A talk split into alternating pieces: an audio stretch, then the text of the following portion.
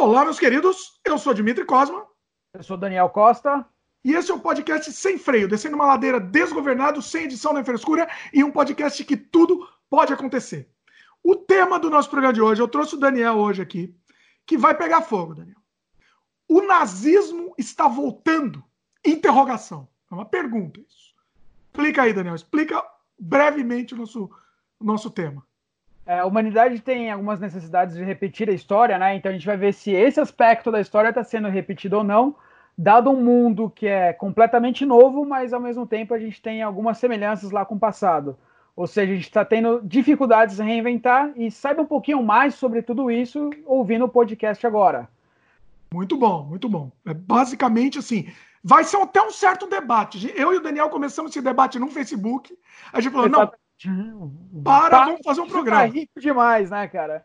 E, assim, eu não sou acadêmico nem nada, é, a gente sempre é um observador, é, a gente tem um senso crítico um pouco mais apurado, e vamos bem para esse debate, que eu tô ansioso, tô esperançoso, que vai sair coisa muito boa aqui.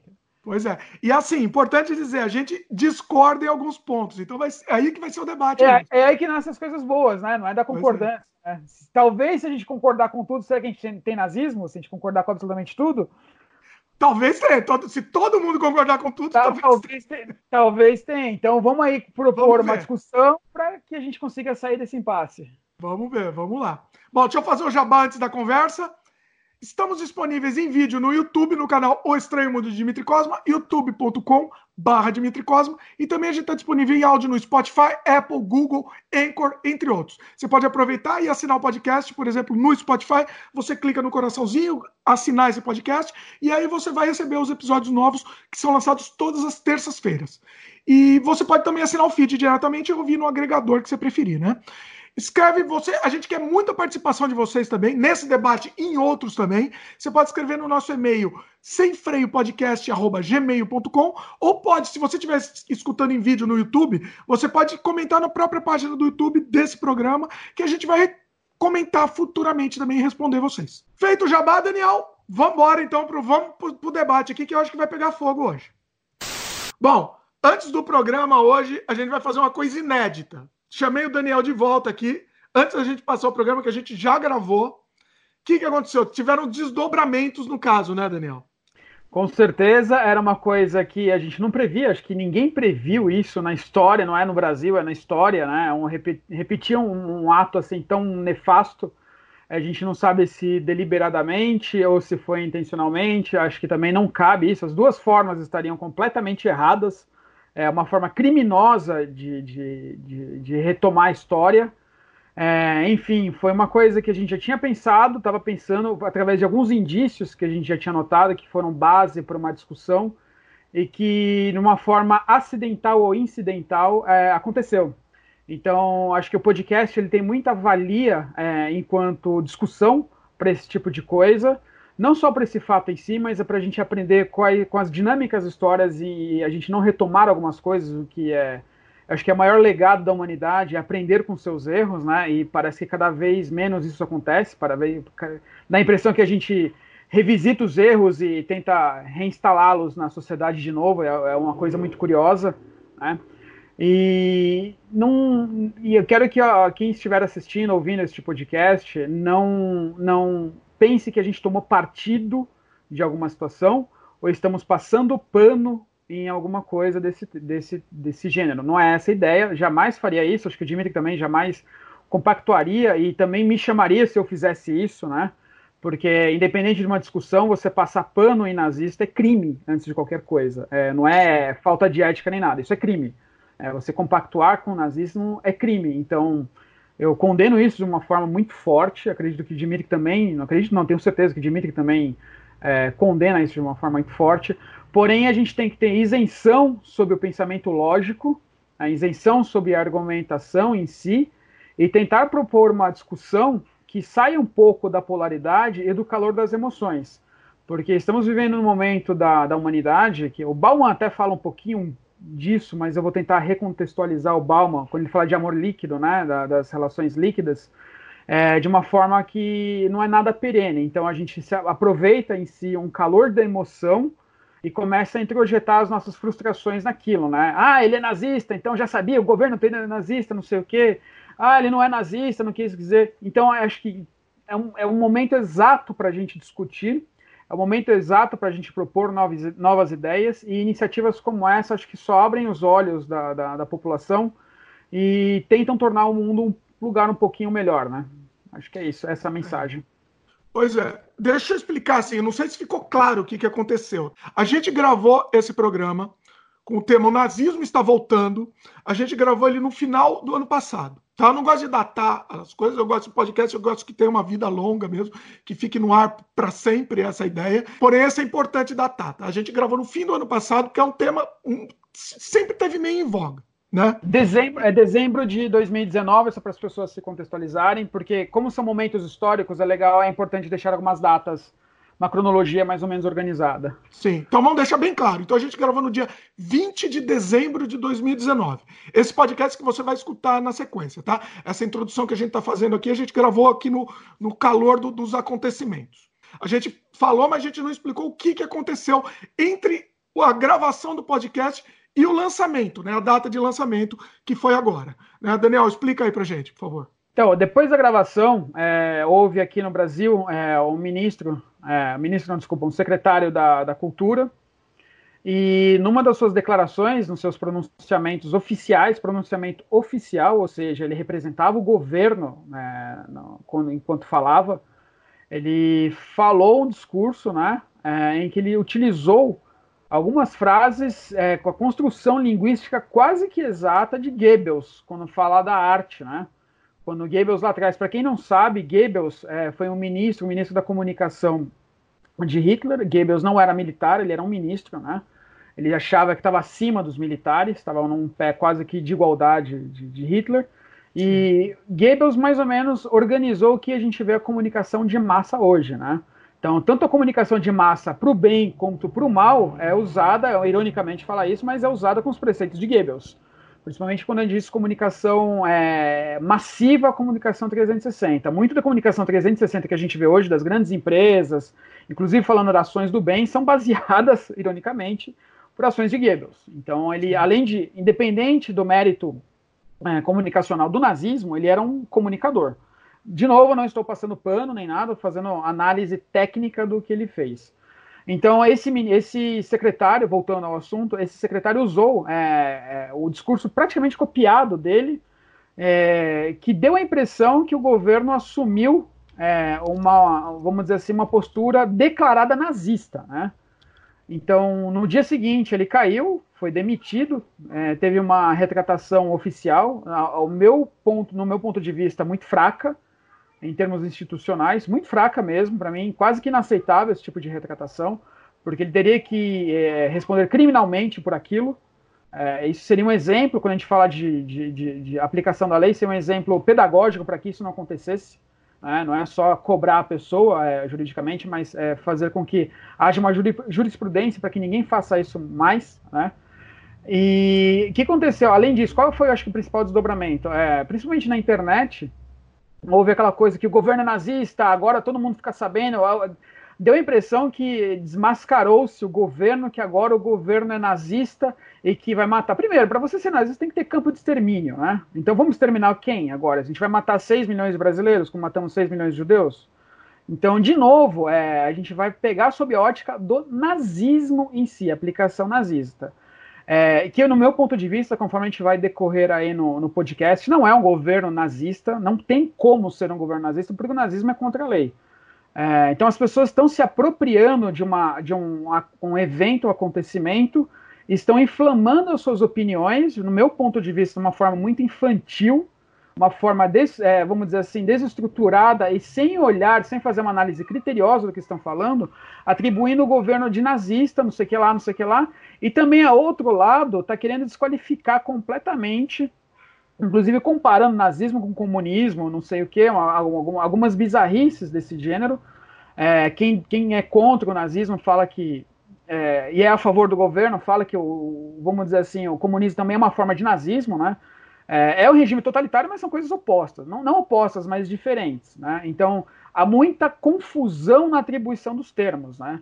E, de novo, voltando, na minha opinião, não é um governo nazista. É, o mundo hoje não comporta um governo nazista, no que quer que seja. Existem regulamentações, leis, e as pessoas gostam de... É, assim, é muito doce a gente alimentar uma teoria conspiratória de que há uma mudança de bastidor em trânsito para transformar não só o Brasil, qualquer coisa, em uma, numa, num regime totalitário nazista. Primeiro, isso é subjugar a, a capacidade do cidadão em si. Será que nós é, somos tão manipuláveis assim? A gente aceita tanta manipulação? Somos, tem, o efeito manada é tão forte assim? Será que é, não é desrespeitoso como nós, como seres humanos, é, em sua maioria, permitirmos que o governo, de uma forma deliberada, manipule, nos manipule dessa forma até a gente chegar a um regime nazista totalitário? Segundo, como eu volto a insistir, o nazismo é, ele é ilegal, é contra a lei, e não é só aqui no Brasil. É, a lei no Brasil contra o nazismo é muito rígida, é um exemplo para outros países. Mas temos mecanismos internacionais e observadores internacionais de vários regulamentos, de, de, várias, é, de vários organismos, né, tipo ONU ou coisas similares, que é, apontam se esse fenômeno está acontecendo ou não, e se isso vier a acontecer, nós rece- é, vamos receber sanções. Se há alguma coisa em desarmonia é, com o mundo, com, a, com como o mundo anda, com como a, a paz como deve ser feita, a gente sofre sanção. Então, sob o ponto de vista, é, vamos dizer assim, comercial, não é interessante para um Brasil ou para qualquer outro país se declarar nazista, porque a gente não tem autossuficiência para isso. Não existe hoje nenhum outro país que consiga viver de forma isolada, a não ser Cuba ou Coreia do Norte, que são regimes totalitários, mas... É, muita gente se pergunta se aquilo são países constituídos e que as pessoas têm qualidade de vida ou se até vivem, né? Não sobrevivem, né? Então, de novo, é, não é, no meu ponto de vista, uma coisa é, é, aceitável que esse, o que esse é, secretário fez, o Alvin, o Alvin ou Alvin, as pessoas têm duas pronúncias, não é aceitável de forma nenhuma, ele deveria ser punido. Roberto Alvin, né? Pra... Roberto Alvin, é, não, exatamente. Não e, e não acho, no meu ponto de vista também, que o governo assumiu uma postura nazista, né? Não é isso.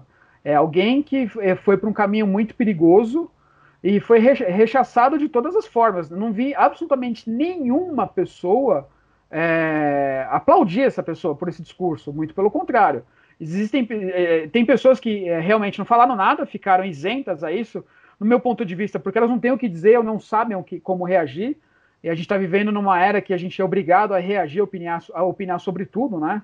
A gente tem uma cobrança para que você tenha uma opinião sobre tudo, que acho que não, não é obrigação nenhuma, não existe na Constituição nenhum, nenhum artigo que você é obrigado a falar sobre absolutamente tudo, né? Tomar Se você não tem opinião, inclusive, é melhor você não falar, exatamente, né? Exatamente, é. Né? Então, a gente está vivendo na era da hiperinformação, então todo mundo tem que ser hiperinformado e hiperinformador, né? Então, é...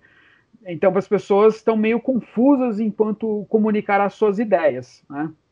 Eu acho que é isso, acho que essa mensagem é importante para a gente recontextualizar um pouco o podcast.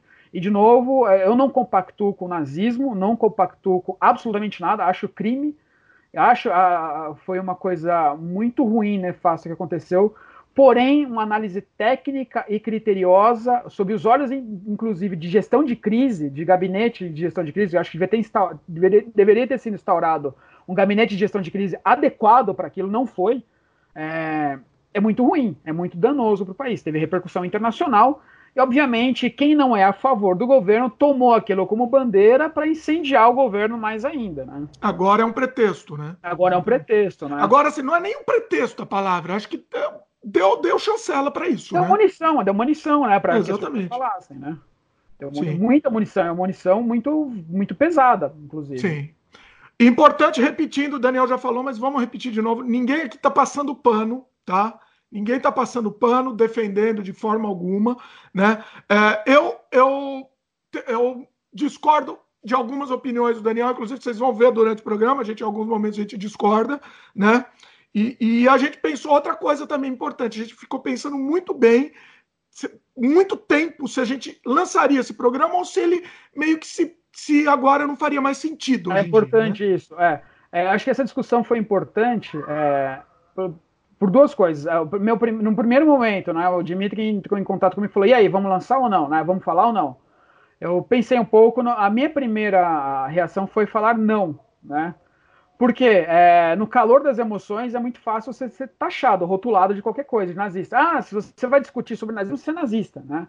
Mas depois, pensando mais um pouco de mim, eu falei, não, acho que é um momento muito oportuno é, e não é covarde, né? Seria uma covardia a gente fugir a uma, a uma discussão como essa, de um peso como esse, né? Acho que em outras situações as pessoas é, não, não iriam propor essa discussão. E acho que é uma coragem nossa, é, independente se é o, o podcast do Dimitri ou não, é, é uma coisa, é uma discussão que tange a sociedade que a gente vive. É importante a gente começar a falar dessas coisas e prestar atenção nessas coisas. Sim. Acho que o que Dimitri faz, é, não só com esse podcast como, como outros, é prestar um serviço, né, é, de pensar, sobretudo de pensar, o exercício de pensar. A gente tem pensado muito pouco, é, cada vez menos. Por incrível que pareça, a gente está vivendo uma era da hiperinformação, só que biologicamente a gente não tem respaldo para aproveitar tudo, né? É, o cérebro, ele, a velocidade do cérebro é incompatível com a, com a oferta das informações. Então a gente vive um negócio chamado FOMO, né? O Fear of Missing Out, né? E é uma doença hoje, né? Alguns psicólogos chamam isso de doença. Então existe uma, vamos dizer assim, uma proliferação, existe uma epidemia de opiniões. Então todo mundo tá, tá querendo dar opinião porque tem medo de perder alguma coisa. Todos os trends possíveis e imagináveis tem que estar tá, tá sabendo, tem que estar tá por dentro, né? E, sei lá, acho que noventa por cento das opiniões não, sabe, não se sucedem. Então, iniciativas... Só, acho que mais, acho que... acho que até mais, né?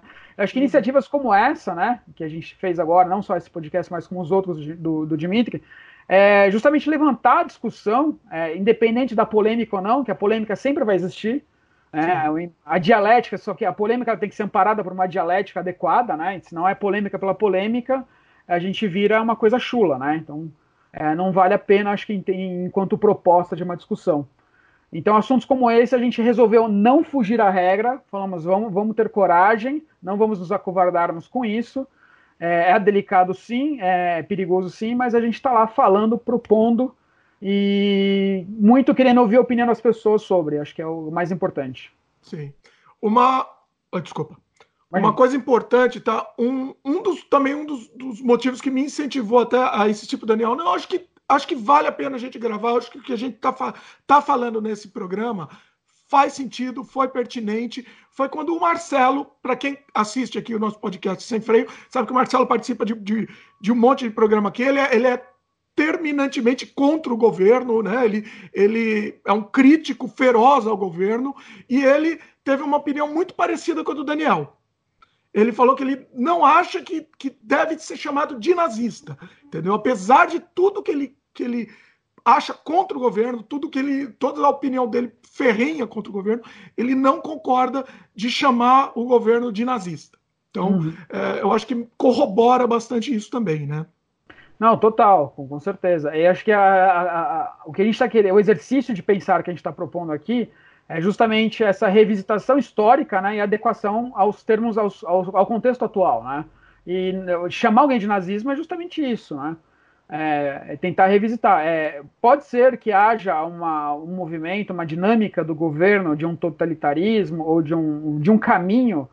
É, que não seja bom, a gente só, acho que só a história vai ser testemunha disso, acho que é muito cedo ainda para a gente falar, e caso isso aconteça, é, vai ter uma dinâmica própria, como o nazismo teve lá atrás, que antes do nazismo não teve nazismo, né? O nazismo surgiu no contexto é, pré-Segunda Guerra, né? Não tinha o precedente do nazismo, né? Você tinha alguns indícios, você tinha um subsídio para que, que se formasse, inclusive eram ações de esquerda, né? Muitas ações da esquerda é, culminaram no nazismo. Não só, não é limitante, não estou querendo, querendo culpar o nazismo, a esquerda pelo nazismo, não é isso, é muito infantil falar isso, para quem estuda história sabe que não é, mas existiram sim elementos de totalitarismo que os dois lados é, se apropriam. Então, o que, que eu quero dizer? Qual é a conclusão disso?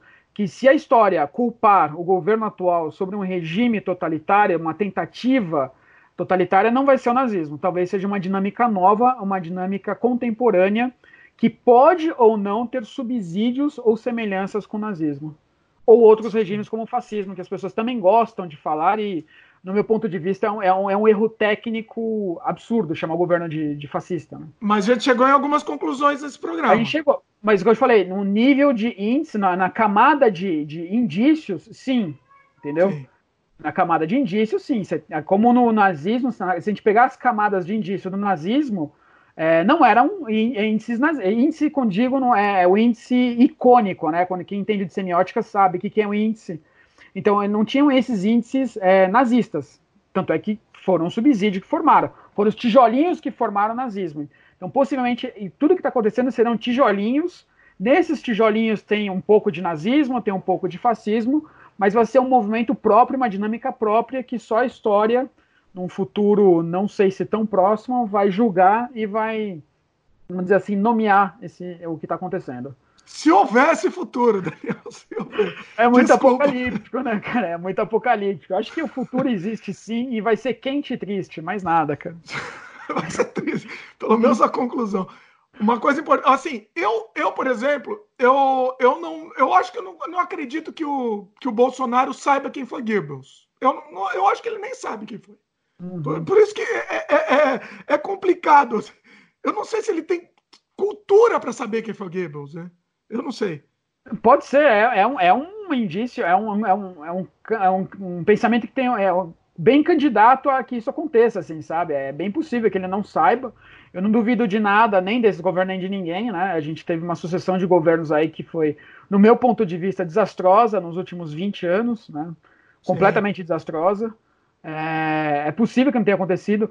É possível que também que o, o, o Alvin tenha subestimado as pessoas, ou quem tem escrito aquele discurso tenha subestimado as pessoas, em que as pessoas não estudam história, né? Só que ele não entendeu que não é só pessoa iletrada que está a par do discurso. Na verdade, a pessoa iletrada você não tem efeito nenhum, né? É, você poder ter escrito em grego que para o iletrado, não que estou querendo ser preconceituoso, tá? Falar iletrado, é a pessoa que é ausente do conhecimento e da capacidade cognitiva de fazer abstrações. É, só que muita gente que está conectada e observando o governo tem um nível de cognição muito alto. Entendeu? E da oposição ou não, entendeu? A oposição não é porque a oposição é a oposição é ruim, é fraca, é desqualificada, muito pelo contrário.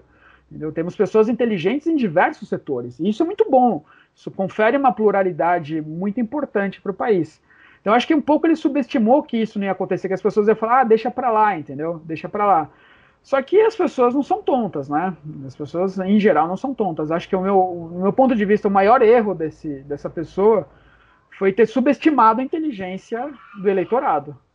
Tanto ele que ele conseguiu desagradar a esquerda e a direita, né? Ele conseguiu assim, né? A... Tem uma teoria que diz também que jogou... É, que tem algumas teorias, né? Vou comentar aqui, que eu saber o que você acha. Uma delas diz que foi uma cortina de fumaça por causa de denúncia de corrupção que estava tendo, enfim. E aí foi uma cortina de fumaça. Eu acho que é uma cortina de fumaça forte demais para ser feita, né? Eu não sei, não tenho a mínima ideia de mim. Não dá para saber isso. É, é, é a teoria é da conspiração, né? É a teoria da conspiração. Né, cara? Não dá para fazer. Eu, eu acho que seria muita burrice fazer uma cortina de fumaça desse nível. É melhor falar que viu Jesus na, na, na goiabeira. É uma cortina de fumaça mais, né, mais inócua, vamos dizer assim. Mas, mas é, você, vamos retomar. Cortina de fumaça para quê? Qual, qual, vamos, vamos fazer uma análise. O que eu ouvi... Tudo, tudo, é, tudo aqui é conjectura, tá? O que, que eu ouvi foi que... de denúncias de corrupção... Né, que estavam tendo. É... Todo governo vai ter denúncia de corrupção. Toda oposição, independente se é A ou B, vai fazer denúncia de... Então isso é uma dinâmica recorrente. Tem mecanismo de defesa torto e direito sobre isso, entendeu? Então eu acho que não é, não é forte. A oposição sempre... Denúncia é denúncia. Se você denunciar sem prova, é só denúncia, é só especulação, entendeu? Então eu acho que não é... Como você disse, acho que é um tiro muito forte para esse tipo de coisa.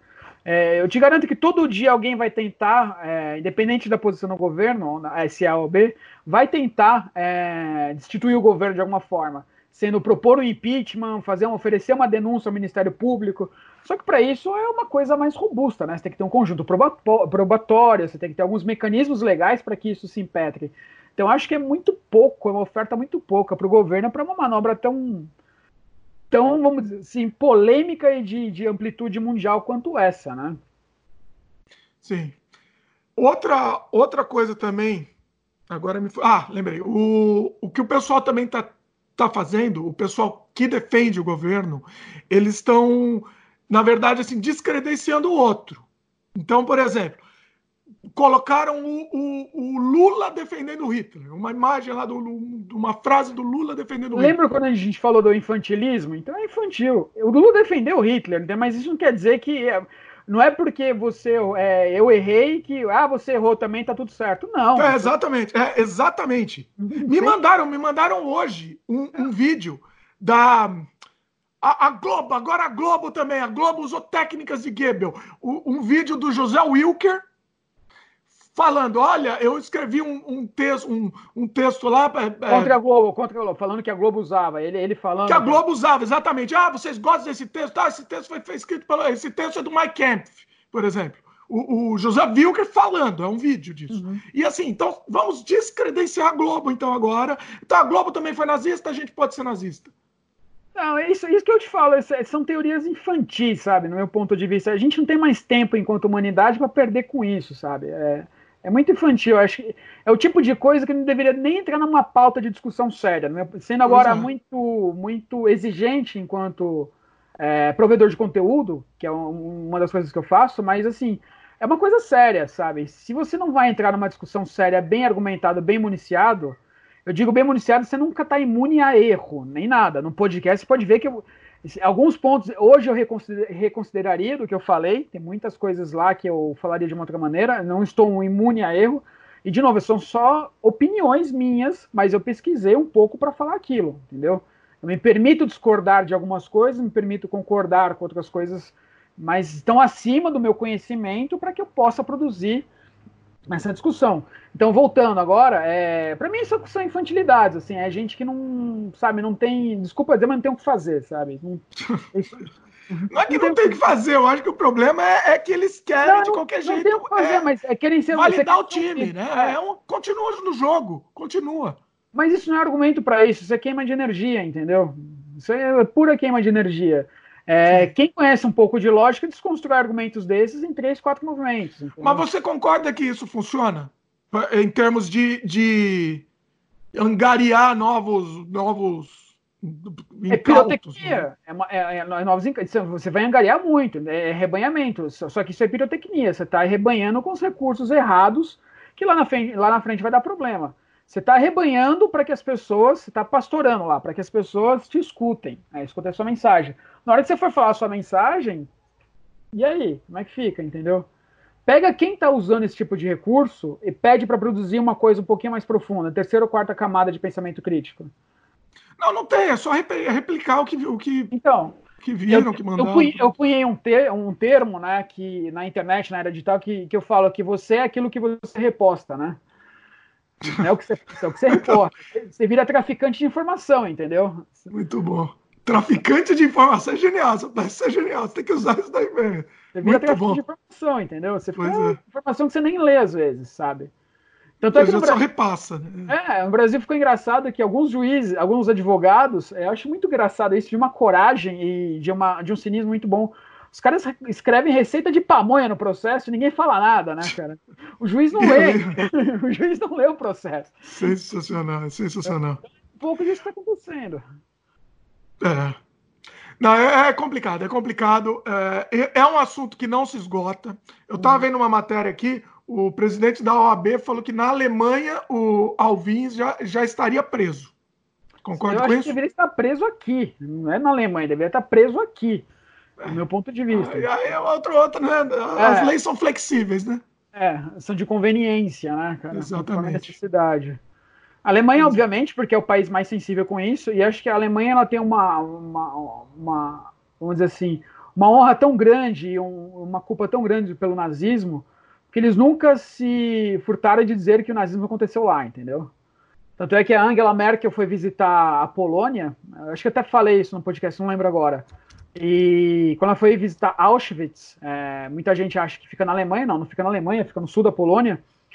Ela falou, não, isso não é Polônia, isso é Alemanha, entendeu? Tipo, querendo descontaminar a Alemanha, a, desculpa, a Polônia com o nazismo. Falou, não, isso é território alemão, entendeu? Não, é, não tem nada a ver com tirar você. a culpa, É, né? tirar a culpa, né? Então, eles são muito respeitosos enquanto isso, principalmente as novas gerações de agora. Eu incluo Angela Merkel nisso, né? Com todos os seus defeitos e tudo mais, mas eu vejo ela como uma, como uma líder é, muito boa, e principalmente quando tange essas questões mais sociais. Poderia ser melhor, óbvio, mas como todo governo poderia ser melhor, mas ela nunca se eximiu da culpa enquanto representante máxima da Alemanha. Então, todas as é, manifestações, ou não diria celebração, que celebrar o nazismo é difícil, mas manifestações históricas, né, sobre os acontecimentos, ela não foge da responsabilidade, fala assim, foi atrocidade alemã, exclusivamente alemã. Então, sim, esse é o, o Alvin, ou Alvin, não sei qual é a pronúncia dele, tem gente que fala dos dois jeitos, e também pouco importa, porque já é carta fora do baralho uma altura claro. dessa, né? É, foi muito infeliz e, no meu ponto de vista, já está preso, sim. Tá? Por uma diversas, acho que diversos argumentos jurídicos poderiam ser usados, inclusive para abrir jurisprudência para que isso fique mais forte, não aconteça mais lá na frente. Para que quem, quem quiser ousar a pensar nisso, é, seja punido de uma forma exemplar. É que assim, para mim, é que o negócio foi de uma, de uma infantilidade tão grande, o que ele fez, entendeu? Uhum. Pegar o discurso inteiro do cara, é, é um negócio assim, não dá para entender o objetivo disso. Eu tô, preguiça, eu tô incrédulo com isso. Assim, ah, entendeu? Eu não entendo. Eu tô incrédulo com isso, cara. Eu, não, eu também não, não sei. Não faz sentido, não faz sentido. Nenhum. É, é assim, é, para mim aquilo foi um suicídio assistido. Ele não, ele não tem como ele não pensar que não ia dar problema com aquilo. Foi um suicídio é. assistido, entendeu? É muita ousadia, por isso que eu falo que ah, não dá pra gente analisar o que aconteceu de fundo. Ou será que a falta de, de, assim, de, de preocupação, ah, todo mundo agora vai, qualquer coisa que fizer, tá valendo. Será que foi se isso? For, se for isso, é pior ainda, né? Porque é um governo que tá estruturando nem a sua fala, não tá nem considerando a estrutura da sua fala enquanto representante da vontade popular, tá desconsiderando a sua audiência, pior ainda. Qualquer coisa vai, né? Tem um termo em inglês que é anything goes, né? Assim, eles qualquer engolem coisa. qualquer coisa, basicamente não. é isso. Eu acho que, assim, se a gente falar de um resultado legal, importante disso, é que as pessoas estão ligadas no que está acontecendo. Então, então as pessoas estão ligadas. É, e, independente, de novo, de A ou B, no que eu vejo hoje, ultimamente, com o calor do que aconteceu, vamos lá, pegar os dez anos é, para cá, a população está começando a substituir é, o jogo de futebol por política, né? Então a gente está discutindo política, a gente sabe nome de juízes, a gente sabe nome de ministros. Você vê na, nos bares, é, ponto de ônibus, quem pega ônibus, as pessoas discutindo sobre política. Obviamente a gente não tem é, a primeira camada disso é, de uma forma muito acertada, porque a gente está experimentando essa sensação. É um processo de amadurecimento muito bom, mas para que um futuro bom venha, a gente precisa desse início, desse início dessa discussão. Mesmo que é irracional, que... né? Essa é... discussão é irracional. Não, ela é irracional, mas... É, a gente... pa... é apaixonada. Ela é apaixonada, mas é... durante muito tempo não se discutiu dessa forma no Brasil, né? E o Brasil está começando a discutir política de uma forma mais volumosa. Não é o caminho certo ainda, as pessoas precisam de mais aparatos cognitivos, históricos e técnicos para discutir, mas hoje é uma coisa que está na pauta do brasileiro todo santo dia. Todo dia no Brasil se discute política. E eu acho isso fenomenal. Eu acho Verdade. isso extremamente importante. Entendeu? Então, é um gente... progresso, é. É um progresso. Meio, meio por caminhos meio tortos aí, mas, mas é um assim, progresso. É, é o caos ordenado, né? A vida é sobre como, como você doma o caos, né? É isso que eu acho que é a vida. Como é que você está domando isso, entendeu? Caminho certo, caminho errado, sem, sem qualquer país toma. Não adianta. Mas a gente está discutindo. Eu acho que essa discussão, inclusive, do, do Alvin, é, do nazismo e tudo mais... Está retomando o contexto histórico, né? Quando acontece esse tipo de coisa, as pessoas falam, ah, nazismo, o que é nazismo? Nem que você vai no Google e vai no Wikipedia e pesquise sobre nazismo, é uma informação que você não sabia que hoje você tem. Então, seu Sim. aparato cognitivo começa a melhorar, começa a ficar um pouco mais enriquecido. Aí você vai começar a fazer associações. Peraí, mas será que o governo é nazista mesmo? Entendeu? Começa a analisar o que, que acontece, o que, que é o nazismo e o que, que é o governo, e começa a fazer comparações. Sem julgamento dos resultados, isso para mim não interessa agora, o que interessa é o exercício do pensar, e as pessoas estão pensando. Pessoas com quem eu convivo, pessoas que não, não tiveram acesso, infelizmente, à informação, é, perguntam para mim o que, que é nazismo, o que, que aconteceu, o que, que eu acho daquilo, eu falo o que, que aconteceu, falo exatamente a minha opinião, e as pessoas, depois do que eu falo, querem retomar aquele assunto comigo. Então, ah, é o que eu vi também... Quem, o, seu, o seu Adolfo, né? Adolfo, a intimidade com Adolf Hitler, o seu Adolfo. Adolfinho. Não, seu Adolfo, acho que acho isso é... é incrível, né? Então elas começam a falar quem foi, o que aconteceu. Então, de uma forma, vamos dizer assim, é, secundária e colateral, a gente está promovendo discussões importantes no Brasil. Isso não, não, não dá para falar. Entendeu? Inclusive no podcast que vem em, se, em seguida aqui, o Daniel dá uma, dá uma introdução histórica bem legal sobre o nazismo também, vocês vão, vão gostar bastante, está bem interessante. Daniel, quero levantar um outro ponto aqui, eu até repostei no meu Facebook isso, eu quero que você comente, tá? Ok. É, essa frase aqui, o Alvin, Alvin, sei lá, não foi exonerado por ser nazista, foi exonerado por não ser discreto. Eu concordo com isso, tá? Eu concordo. Quero saber a sua opinião. É, eu não sei, sinceramente eu não sei, não tenho a mínima ideia. Não dá pra saber, é o tipo de coisa que os dois lados são chutes. Isso é frase de efeito, isso é lacração, porque você quer favorecer... Se você tomar opinião de qualquer lado, você vai favorecer a polarização, entendeu? Então, pra mim, você faz... A polarização já tá aí. Não... Já tá, entendeu? Eu não quero favorecer a polarização de nenhum lado, eu sou contra isso. Entendeu? Acho que a humanidade... Você não um tem pouco... fatos pra comentar se isso não, é real tem, ou não. Tem ou não. Pra mim, isso é frase de efeito, é copywriting, sabe? É puro copywriting. Eu acho é. que assim, eu acho, pra mim, na minha, vou, vou dar opinião. Você falou que todo mundo dá opinião, vou dar opinião também. Vou, vou, vou cagar a regra aqui, perdão o termo, perdão pelo termo. É, eu acho assim, é, o problema é simplesmente por ter sido descarado, não tem o que reconversar. A desculpa dele foi que não foi ele que fez o discurso, né?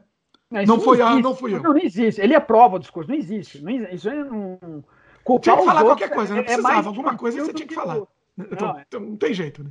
Eu, depois... eu fui nazista mesmo, fui nazista mesmo, culpei. Mas depois ele assumiu o erro, né? Eu vi uma entrevista dele, acho que para um jornal do Rio Grande do Sul, ele assumiu e, e chamou a responsabilidade para si sobre o discurso. Ele falou que não foi ninguém, a responsabilidade ah, era dele e tal.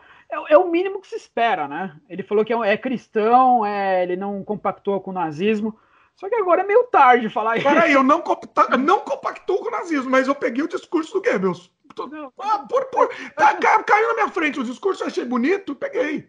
Se uma pessoa não tem a cognição, a inteligência para fazer uma análise comparativa de um discurso do nazista com, com o atual, e mesmo nas palavras, ele falou que as palavras é, se aplicam ao contexto atual, ele falou que ele, o que ele usou foi a terminologia e não o contexto do nazismo. Se não hum. consegue observar isso, ele não tem a mínima condição de ser secretário ou qualquer ou que ocupar qualquer cargo de destaque no governo. Nenhuma. É absurda a falta de inteligência do ser humano desse, sabe? De se expor ao risco dessa forma, entendeu? De, vamos lá, se a gente entrar nessa conversa de ser sutil, suponha que a ideia dele era é, espalhar e difundir o nazismo, né? De uma forma tão, assim, é, cho- chocante, né? Uma forma tão pungente. Se, se a gente pegar as dinâmicas do nazismo, não foram tão pungentes assim. Foram comendo pelas beiradas, devagar, de uma dinâmica de um crescendo, né? Não foi assim. Então, ele não soube. Se ele realmente quer nazi- é um infiltrado nazista, quer instalar o nazismo no Brasil, nem isso ele tem competência, né? Absolutamente nenhuma. Porque, de acordo com o próprio Goebbels, isso não seria uma tática dele, né? Esse discurso do Goebbels foi num contexto bem lá na frente, em que o nazismo já tinha suas sementes já brotando, já tinha uma forma mais consolidada. Você tinha os fatores econômicos desfavoráveis para a Alemanha, que você abriu um soquete emocional no país e começa a colocar isso, começa a falar da arte degenerada, principalmente, né? Que a arte estrangeira é a arte degenerada, uma coisa que o Goebbels falava muito, né? Para trazer a arte, o belo, né? O Hitler era aficionado pela questão do belos, né? A causa da, da beleza em si, né? Beleza simétrica, pós, renascentista, pós-renascentista, né? Que é os terços perfeitos, homem vitruviano. Quem não sabe quem é o homem vitruviano é aquele homem do Da Vinci, né?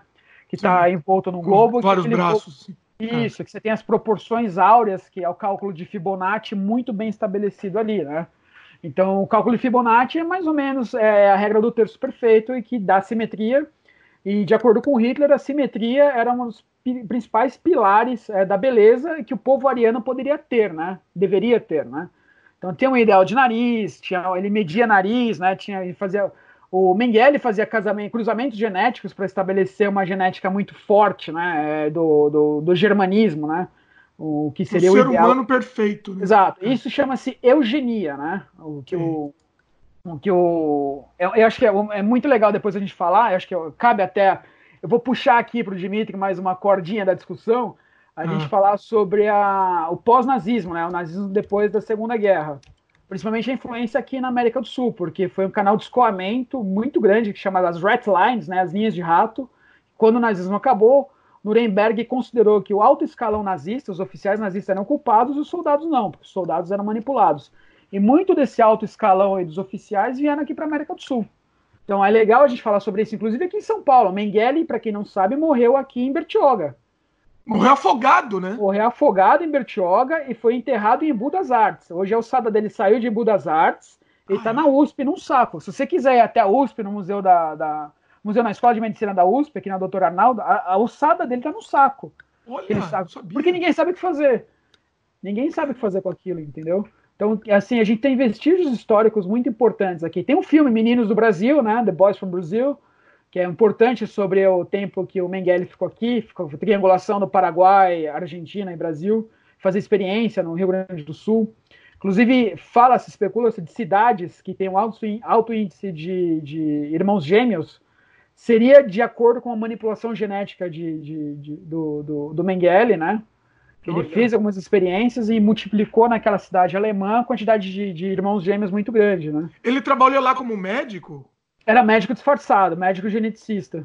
Ah, olha só. Então ele fazia algumas coisas assim sem que as pessoas soubessem, né? Então tem vários... Então eu vou puxar aqui para o Dimitri para a gente futuramente fazer um, é, um outro podcast falando um pouco sobre os desdobramentos pós-Segunda Guerra do nazismo no mundo. Não só aqui na América do Sul, acho que a América do Sul é importante, porque diz respeito a nós, mas no mundo todo, falar da conivência da Igreja Católica, que a Igreja Católica cobertou muito, né? E facilitou as red lines, inclusive pede perdão em, em outros momentos sobre isso, né? Enfim, é... é, é... pede perdão, né? Esse, eu, eu não entendo direito o perdão, eu vou te... Eu vou te me desculpe. É que perdão, igreja... mas eu não entendo perdão. Para quem é católico, todo...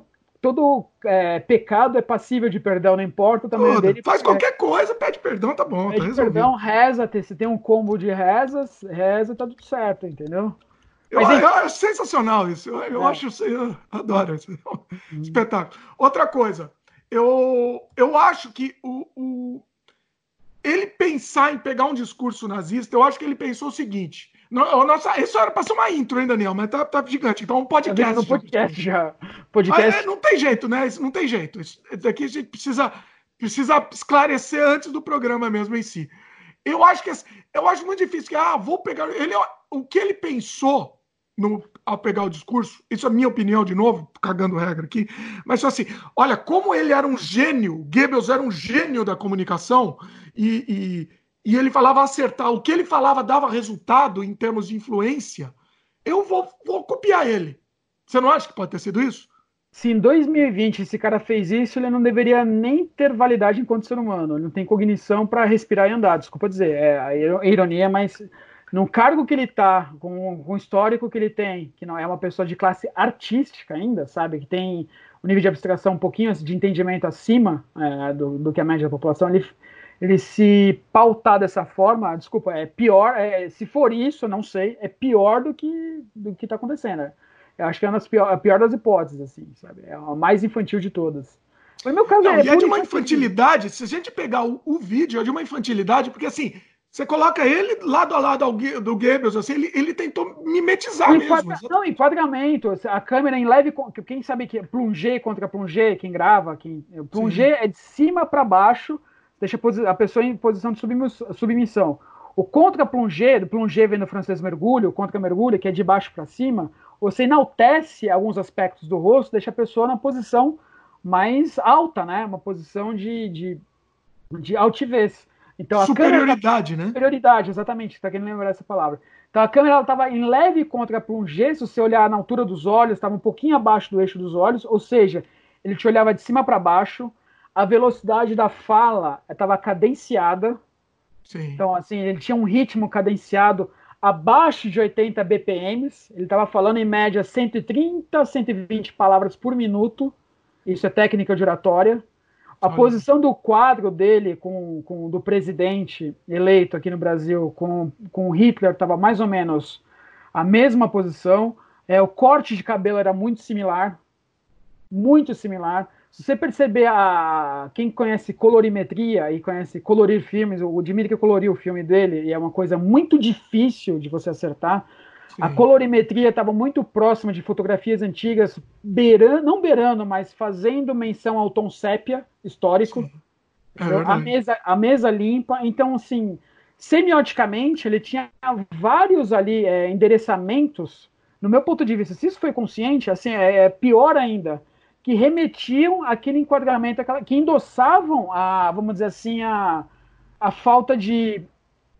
Ele realmente quis dizer aquilo, entendeu? Não, sim, não é se foi consciente, Daniel. Obviamente que foi não, consciente. Não, foi, foi, foi. A, a, o, o, que não, o que pode ser discutido é qual foi o objetivo. Se foi pregar o nazismo, se foi simplesmente copiar porque ele era um grande comunicador, o Goebbels, não, enfim. Nem, nenhuma das, nem, nenhuma das, das explicações vai ter lógica, Dimitri. Por mais que ele tente se explicar, nem, absolutamente nenhuma vai ter serventia para a humanidade. Nenhuma, entendeu? Absolutamente Sim. nenhuma. Entendeu? Por isso que eu acho que, além do campo da especulação, é, qualquer coisa que venha dele não é aceitável. Absolutamente. Tanto é que ele caiu.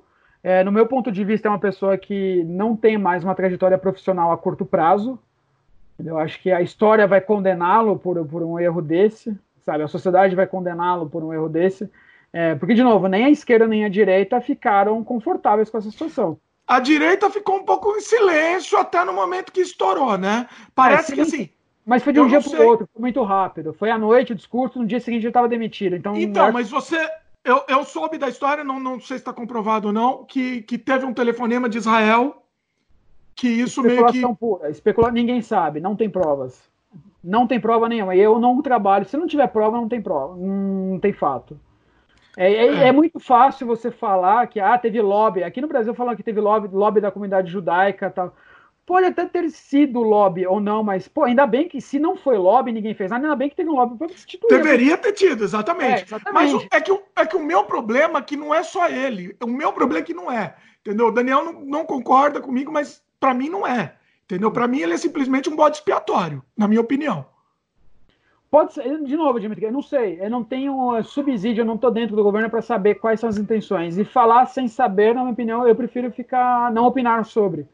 Entendeu? Não, eu entendo, entendo, exatamente. É... E é por isso que eu trago o Daniel aqui no programa, inclusive. O Daniel, ele se baseia em fatos, entendeu? Então... É... Bom, vamos pro programa, então. Falamos demais, virou quase um outro podcast daqui. Legal. Vamos pro programa que a gente gravou. Repetindo, deixa eu repetir a data que a gente gravou esse programa para ficar bem claro, tá? Não tinha estourado nada ainda. A gente gravou ele no dia vinte de dezembro de dois mil e dezenove, tá? Então, vamos lá, assim, é, é discutido... É, como, como é que eu vou dizer, Daniel? É discutido mais em, em, em termos de... Explica aí. Em termos de contexto mesmo, de fatos, né, e sobre a apropriação de termos e recontextualizações. Vamos dizer assim, é a famosa releitura da história, o que eu acho que é, é muito perigoso. Eu acho que ficar relendo, reaplicando conceitos históricos, é, principalmente desfavoráveis como esse, é muito perigoso. E principalmente a discussão sobre a utilização do termo nazismo e fascismo no, no governo atual. Então... É, é uma proposta muito válida e é sobre isso que a gente fala no podcast. E, de novo, eu preciso é, é, reiterar isso e faço isso quantas vezes forem necessárias. Eu não estou passando pano para nazista nenhum, o Dimitri muito menos, e não sou a favor de governo nenhum. Não é esse, não é o oposto. Eu sou contra qualquer forma de governo constituído. Eu sempre vou ser oposição de governo.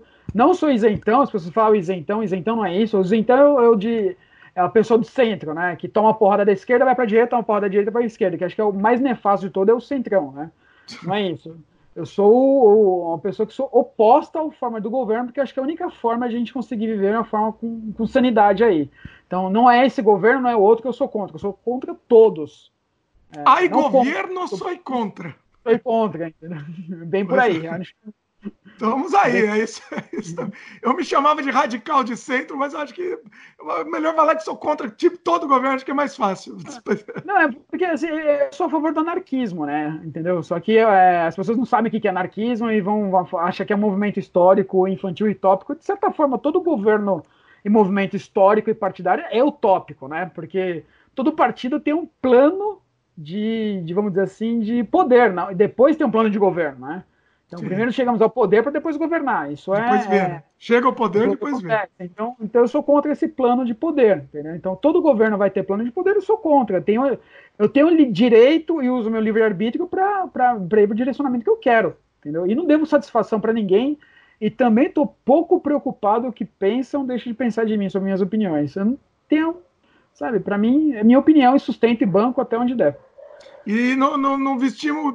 camisa nenhuma, não temos time nenhum. Então, é... Nenhum, nenhum. Nem, absolutamente nenhum. Eu acho que precisa de uma casta de pessoas que pensem de uma forma diferente. E eu acho justo que essas pessoas que pensem, inclusive pessoas que discordem de mim, que tenham a liberdade de pensar e fazer, sabe, que bem entender dentro da civilidade e do legalismo.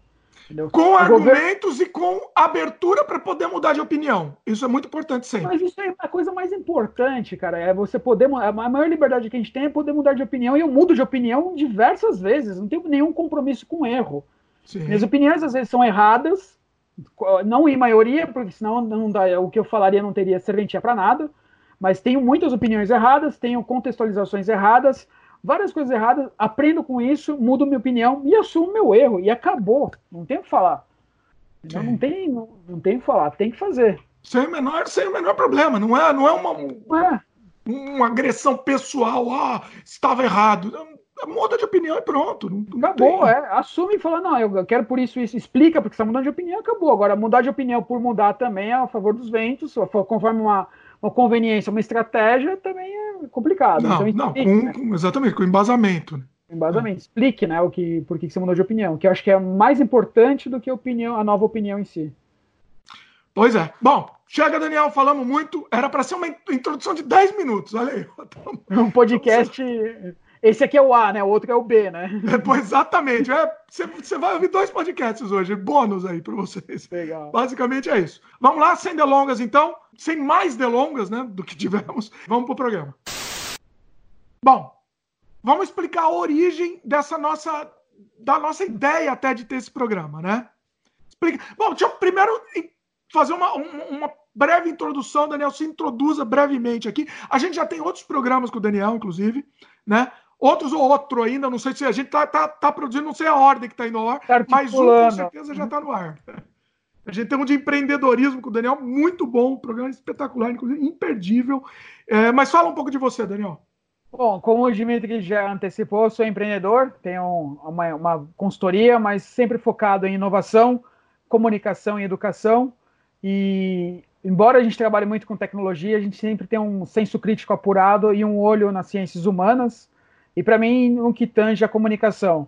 E parte dessa conversa agora, que a gente está tá começando agora, é, foi a minha abordagem de algumas postagens do Dimitri sobre os aspectos comunicacionais de um negócio que a história aí cristalizou já, chamado nazismo, né? É, muita gente fala de nazismo, de fascismo hoje, atribui essas denominações para pessoas é, que estão no governo ou não estão no governo, ou seus partidários ou seus partisans, né, seus, as pessoas que contrariam esses pensamentos. E a gente vai tentar nessa discussão agora, com o nosso senso crítico, com o olho mais em comunicação do meu lado, ver o que a gente consegue extrair de bom e fazer com que a história não se repita nesses aspectos. Pois é, o Daniel ele, ele estuda bastante o assunto, ele conhece bastante do assunto, né? Deixa eu explicar a origem da conversa, como começou. Eu fiz um post lá, é, eu acho que eu, eu... Como é que foi? Eu... repostei um, um outro podcast que falava sobre o assunto, sobre a ascensão do neonazismo no Brasil, né? Era esse o tema também, do podcast. Exatamente. Não foi nosso, é um, um outro podcast, que eu achei uhum. interessante, que estavam falando sobre o tema, né? E aí o Daniel me contra-argumentou. Vai lá, Daniel. Não, é assim, é, não existe uma ascensão é, que possa incomodar, a gente tem outros problemas mais urgentes, enquanto a ascensão de, de culturas que venham a causar algum tipo de problema, do que o neonazismo, né? Eles não são fortes, não são articulados, mas tem um estereótipo carregado de história que é muito doce a gente bater nessa tecla hoje, né? É, muito, é um caminho muito óbvio, muito confortável de falar que o neonazismo está vindo com força, que vai aniquilar, temos células neonazistas, enquanto é, pesquisas mostram e estudos mostram que são células completamente desorganizadas, são células sem potência, sem pungência nenhuma, oferecem perigo pela violência, pela truculência, mas como uma gangue qualquer, mas não tem uma articulação social, econômica ou cultural que represente alguma ameaça é, muito forte, né? Então foi essa, esse é o argumento que eu quis expor para o Dimitri, um ponto de vista um pouco diferente, e acho que gerou esse calor dessa discussão que estamos aqui falando hoje, né? Vamos trazer aqui, vamos, vamos, vamos brigar aqui no programa, vamos, né? Quebrar o pau. Bom, vamos antes voltar um tempo, então, antes de chegar nesse assunto. Segundo o Daniel, assim, é, é, é uma apropriação... que você usa o termo, até bonito o termo, inclusive, do Daniel, que é uma apropriação argumentativa. A gente vai entrar nisso também, tá aqui na minha pauta, mas vamos voltar um pouco para o passado, né? Quer falar sobre um pouco sobre a origem do nazismo, antes de, da gente começar o tema? Sim, sim. É... O nazismo, na verdade, assim, quando a gente fala de nazismo e é, fascismo, né, o fatismo, o fascismo surgiu primeiro do que o nazismo, né? Ele surgiu lá na Itália, É, e como o nazismo surgiu, é um movimento, a gente não sabe o que é o nazismo nem o fascismo, não é um movimento é, declarado, é, não é exatamente uma cultura, é, assim, é muito desorgânico a gente saber o que, que é, a gente definir o que, que é o nazismo. Se o antigo, você está falando, o, o, o, o, o antigo e o novo, a gente não sabe o que, que são os neonazistas, é uma célula, é, é uma empresa, é um movimento, não tem, então, uma, não mas... tem um, é uma gangue, a gente... A gente eu diria... Eu diria que o original era um partido. Simplesmente era um partido. Não é não, isso? O part... Existe um partido é, socia... na, é, socialista, né? O Partido Nacional... Nacional Socialista, né? Que, Nacional Socialista que originou um movimento chamado nazismo. Então, como é que... É a mesma coisa que você fala hoje, é o PSDBismo ou petismo ou MDBismo, entendeu? Hum. Então, é difícil. Não existe isso. Não existe o movimento petismo. Não, não existe Entendi. essa atribuição. Então, isso se expandiu um pouco mais enquanto as suas práticas. Foram práticas nefastas que se atribuíam um nome que as pessoas usam, eu, no meu ponto de vista, de forma muito errônea, né? E eu vou explicar o porquê.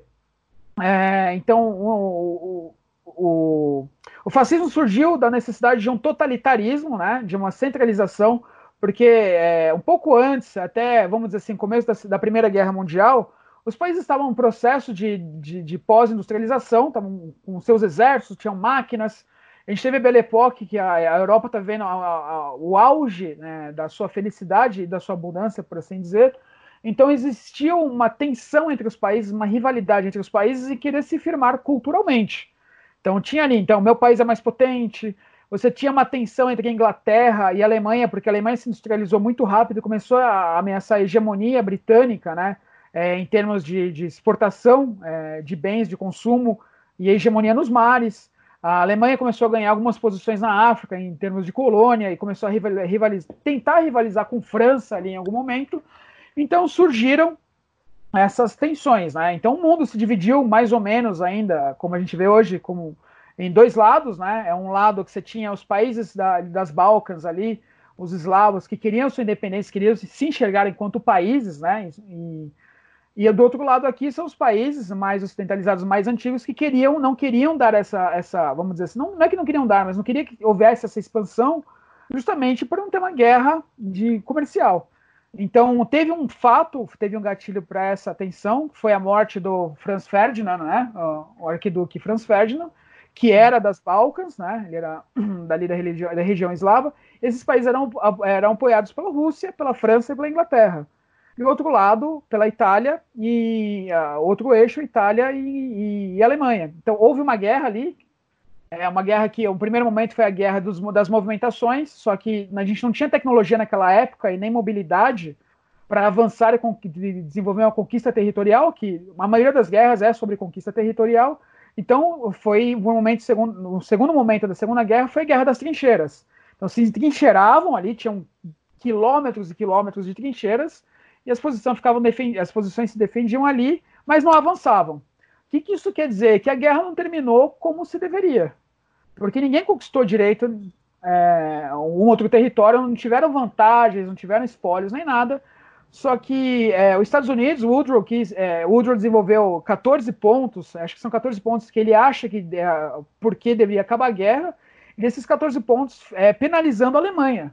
Então, é, todo mundo, mais ou menos, teve o consenso. A Rússia saiu, porque teve a Revolução Bolchevique, então ele saiu da guerra. Então, a guerra meio que deu um W O, assim, as pessoas se ausentaram da guerra, né?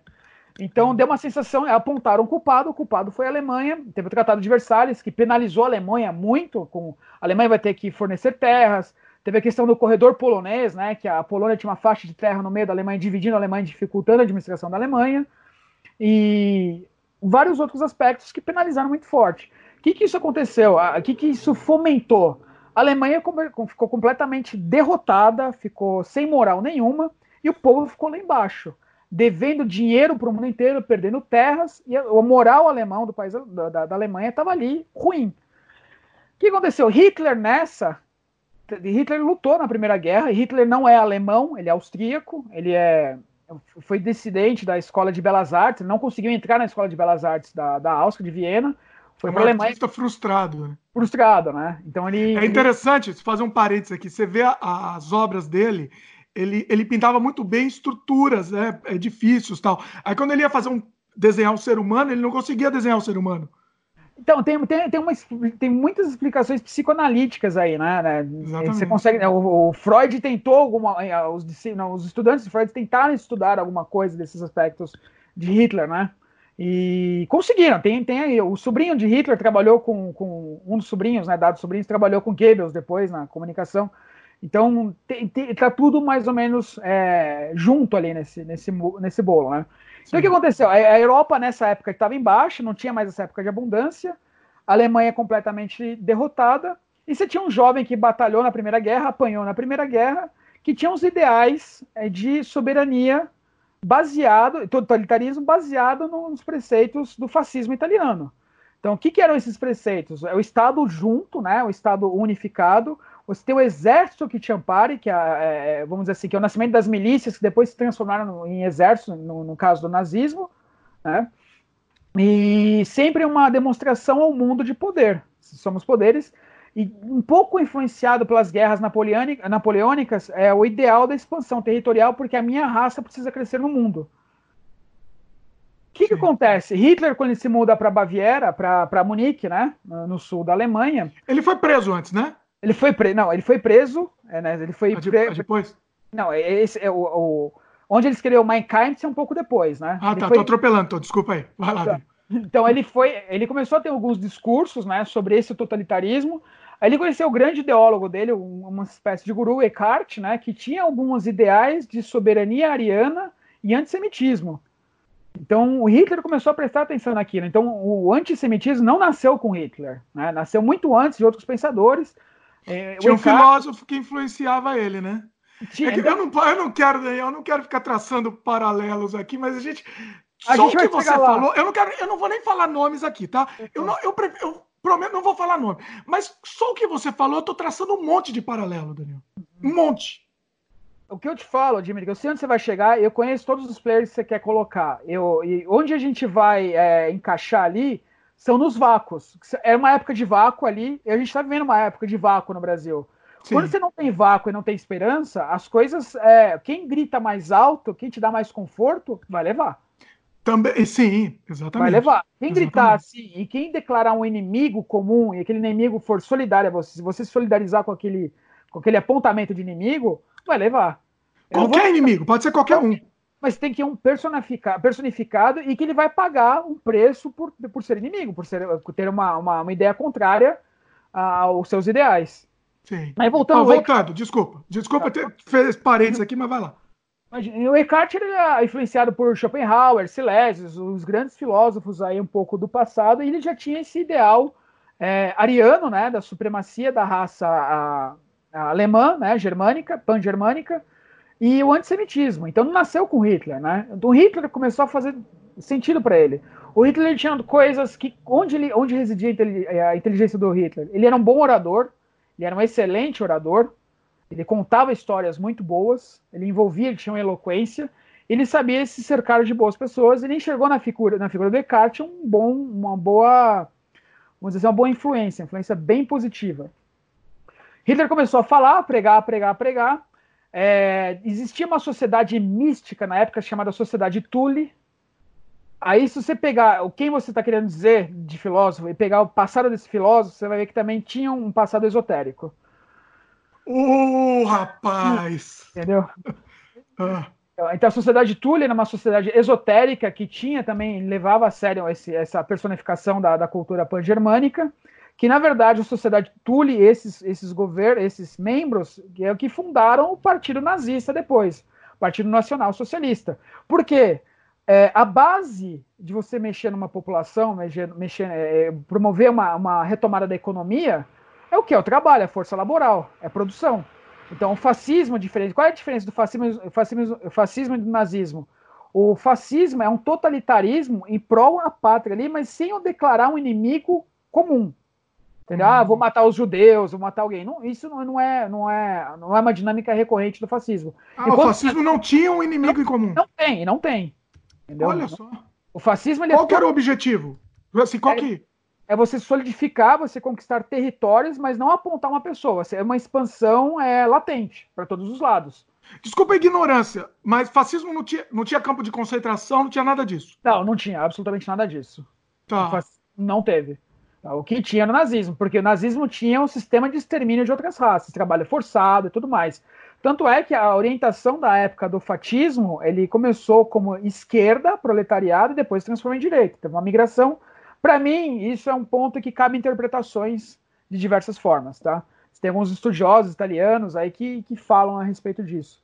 Tá? E, mas... desculpa que eu vou ter que perguntar, isso tá, tá dentro do contexto aqui. E essa, e esse argumento que, que dizem hoje que é, nazismo é de esquerda, era um movimento de esquerda. Não é nem de esquerda nem de direita, isso não, não quer dizer muita coisa. É, se você parar e pegar, tipo, no, no, no, no cerne da palavra, você vai ter socialismo, e socialismo a gente sabe que é de esquerda. Só que você tem a contradição que é o nacional, entendeu?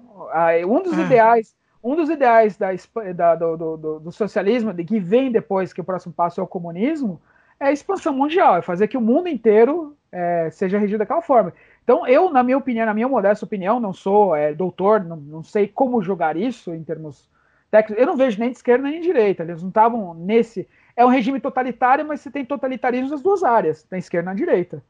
Entendeu? Você não acha? Eu, eu sempre não achei, é. Para mim era sempre de extrema direita. Não é porque você tem a unificação de um povo, você tem uma figura do Juche, que o Juche é a personificação de uma pessoa, de um grande líder.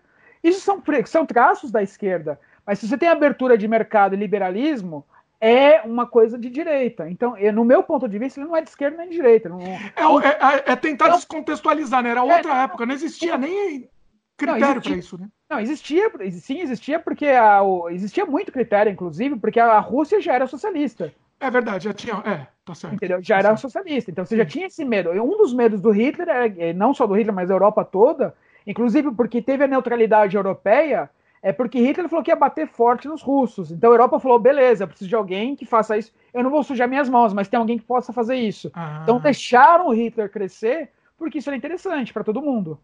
Só que, é, assim, inclusive, inclusive o Hitler, uma das coisas que ele odiava tanto quanto odiava judeu, era, era odiava os comuni- o comunismo, né? Na verdade, a Europa toda, entre aspas, né, a Europa ocidental odiava o comunismo e deixou o Hitler florescer, porque ele, a promessa dele era acabar com isso. Só que era contra a partida, não, não desse jeito. Ele falou, vou tomar alguns países, esse vai ser meu preço, vou anexar alguns países, mas eu vou, não vou deixar esses caras entrarem, é um dos meus medos. Então o socialismo que eu falo é o socialismo legal, porque o Partido Nacional é o socialismo nacional. Tem esse lado. Então eu acho que não, as pessoas falam assim, nazismo é esquerda ou direita, eu acho que não cabe essa análise, não precisa dessa análise, se é de esquerda ou direita. Nazismo é um terror, não é, não é, não é um partido, é um terror, entendeu? É um, é um sistema, para mim, de carnificina e matança à torta e direita, entendeu? Sim. Aí Hitler começou nessa ascendência, começou a falar, tentou dar um golpe na Alemanha, quando ele foi preso, né? Hum. E na cadeia ele escreveu Mein Kampf, que é A Minha Luta, que é um livro famoso, que é um manual de operações do nazismo, né? São os ideais arianos que ele coloca em prática, ele coloca até a influência de Wagner, de certo ponto, né? Richard Wagner, como...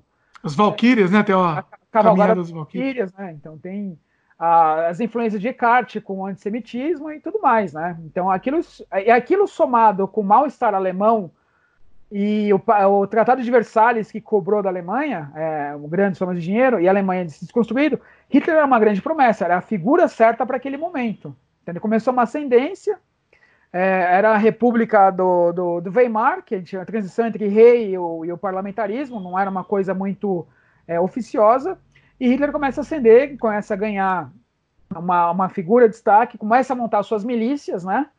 Aí você teve o episódio que a gente até falei da Noite dos Cristais, né? Que é, começou um antissemitismo, que os cristais eram porque os, os vidros das fachadas estavam com cacos no chão, então os cristais quebrados, que eram de lojas de judeus, que eles quebravam, que eles achavam que os judeus, a causa do, do, da, da, da, vamos dizer assim, da falta de dinheiro na Alemanha era por causa dos judeus, e não era por causa, não era, nunca foi por causa dos judeus, muito pelo contrário, os judeus trouxeram dinheiro. Entendeu? Pois é. Teve o Kristallnacht. Por que, que é o, o, a Noite dos Cristais é importante? Porque é um efeito chamado Grum, né? Não sei se é a palavra certa, que vem de, é, de pogroms, né? O que, que é o pogroms?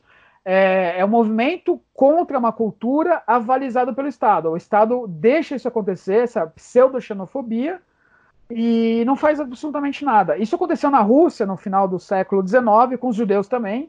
Tanto é que a palavra vem do hebraico, né? Essa palavra é do hebraico, E acontecendo na, na Alemanha nazista, e acendeu, isso foi notícia no mundo inteiro, e o pessoal começou a entender, o New York, uh, não lembro se foi o New York Times na época, ou algum outro jornal americano, fez uma reportagem sobre a Noite dos Cristais, e isso expandiu para o mundo inteiro, o mundo começou a acender uma, uma, uma, uma luz ali naquela situação, falou, uma luz amarela, falou, aqui tem um certo perigo, né? Aí a história foi indo, Hitler fez o que fez, né? É, virou a figura do Führer, que Führer... Teve aquela... Desculpa te interromper. Não teve aquela incêndio? Um incêndio... Teve um incêndio que é uma tática, né? Incêndio ao parlamento alemão, que é uma tática do... do é uma false flag, né? Uma bandeira falsa, né? Você cria uma ação e você culpa o inimigo pelaquela ação para você justificar uma, uma contra-ação daquilo, né? É, não é provado ainda que foi, foram os comunistas alemães ou os judeus que fizeram aquilo, mas teve a queima do parlamento, né? Que Hitler interpretou como foi a, a gota final que... Precisava não, mas não foi, não foi o próprio, a própria S S? É, sim, não existem não, evidências de que foi nem que não foi, mas assim, a história leva, a história é contada pelos vencedores, quem venceu sim. derrotou a Alemanha, então é, se fala que foi a própria... Não, a S S ela surgiu antes, era um, era um para-exército, né? Era, era uma milícia ainda, né? É, a milícia. É, era a milícia, né? Ela não era um exército ainda configurado. Sim. É, então a gente não tem uma evidência muito forte, alguns historiadores falam que sim, eu acredito que tenha sido, que não é, é uma tática de comunicação, é, uma, é muito mais comunicação efetiva do que uma ação de, de querer destruir alguma coisa, né? Você quer dar uma mensagem com aquilo, né? Sim. E Hitler sabia se comunicar muito bem, né? Aí, dado todo esse contexto histórico, que não é novidade para ninguém, é, Hitler assume na figura Führer, né? Que o Führer, vamos dizer assim, é... é é o líder, né, da, da nação, tem a figura de, de liderar realmente o país, o que era milícia vira exército, ele se oficializa enquanto líder do país, e começa as ações, é, primeiro invadindo a Polônia, depois invadindo, é, anexando, querendo anexar a Áustria, um pouco mais lá na frente ele tinha uma, uma rivalidade muito grande com a França, porque a França tinha tomado, é, já tinha tido a guerra austro-húngara um, um pouco de tempo atrás, e tinha anexado alguns territórios que Hitler queria ter de volta esses territórios, principalmente a questão da Alsácia, né? E a França sempre teve, um, nessa época, um exército muito fragilizado, então começou a invadir. Quando invadiram a França, o mundo inteiro falou, ó, é um país relevante que começa a tomar porrada desses caras, aí começa uma movimentação na guerra, a pessoa sabe que aí depois teve Mussolini ascendendo, é, junto com Hitler, partidário de Hitler, com o seu... no seu fatismo, né, ali forte, os japoneses do outro lado, né, porque queriam, é, tinham tomado, tinham uma guerra um pouco antes com os russos, ganharam dos russos pelo controle da China, né, controle da região da Indochina, então eles tinham aquele controle, só que é, os Estados Unidos não gostou muito dessa história e começou a sufocar o Japão, não fornecendo mais petróleo, alimentos e tudo mais, que é o que levou o Japão a, a atacar Pearl Harbor e fazer com que os Estados Unidos oficialmente entrasse na guerra. É, foi esse, esse foi o estopim, né? Do, foi o estopim, né? Mas por quê? O Japão falou, se todo mundo, esses grandes países europeus têm seu, têm a sua, a sua dinâmica expansionista, né? E conquistaram territórios na África e tudo mais, por que que eu, Japão, não posso fazer isso? Eu, eu tenho o mesmo direito, sim, né? E aconteceu isso, eles invadiram Pearl Harbor por uma questão de meia hora, que é, é vamos dizer assim, que é a...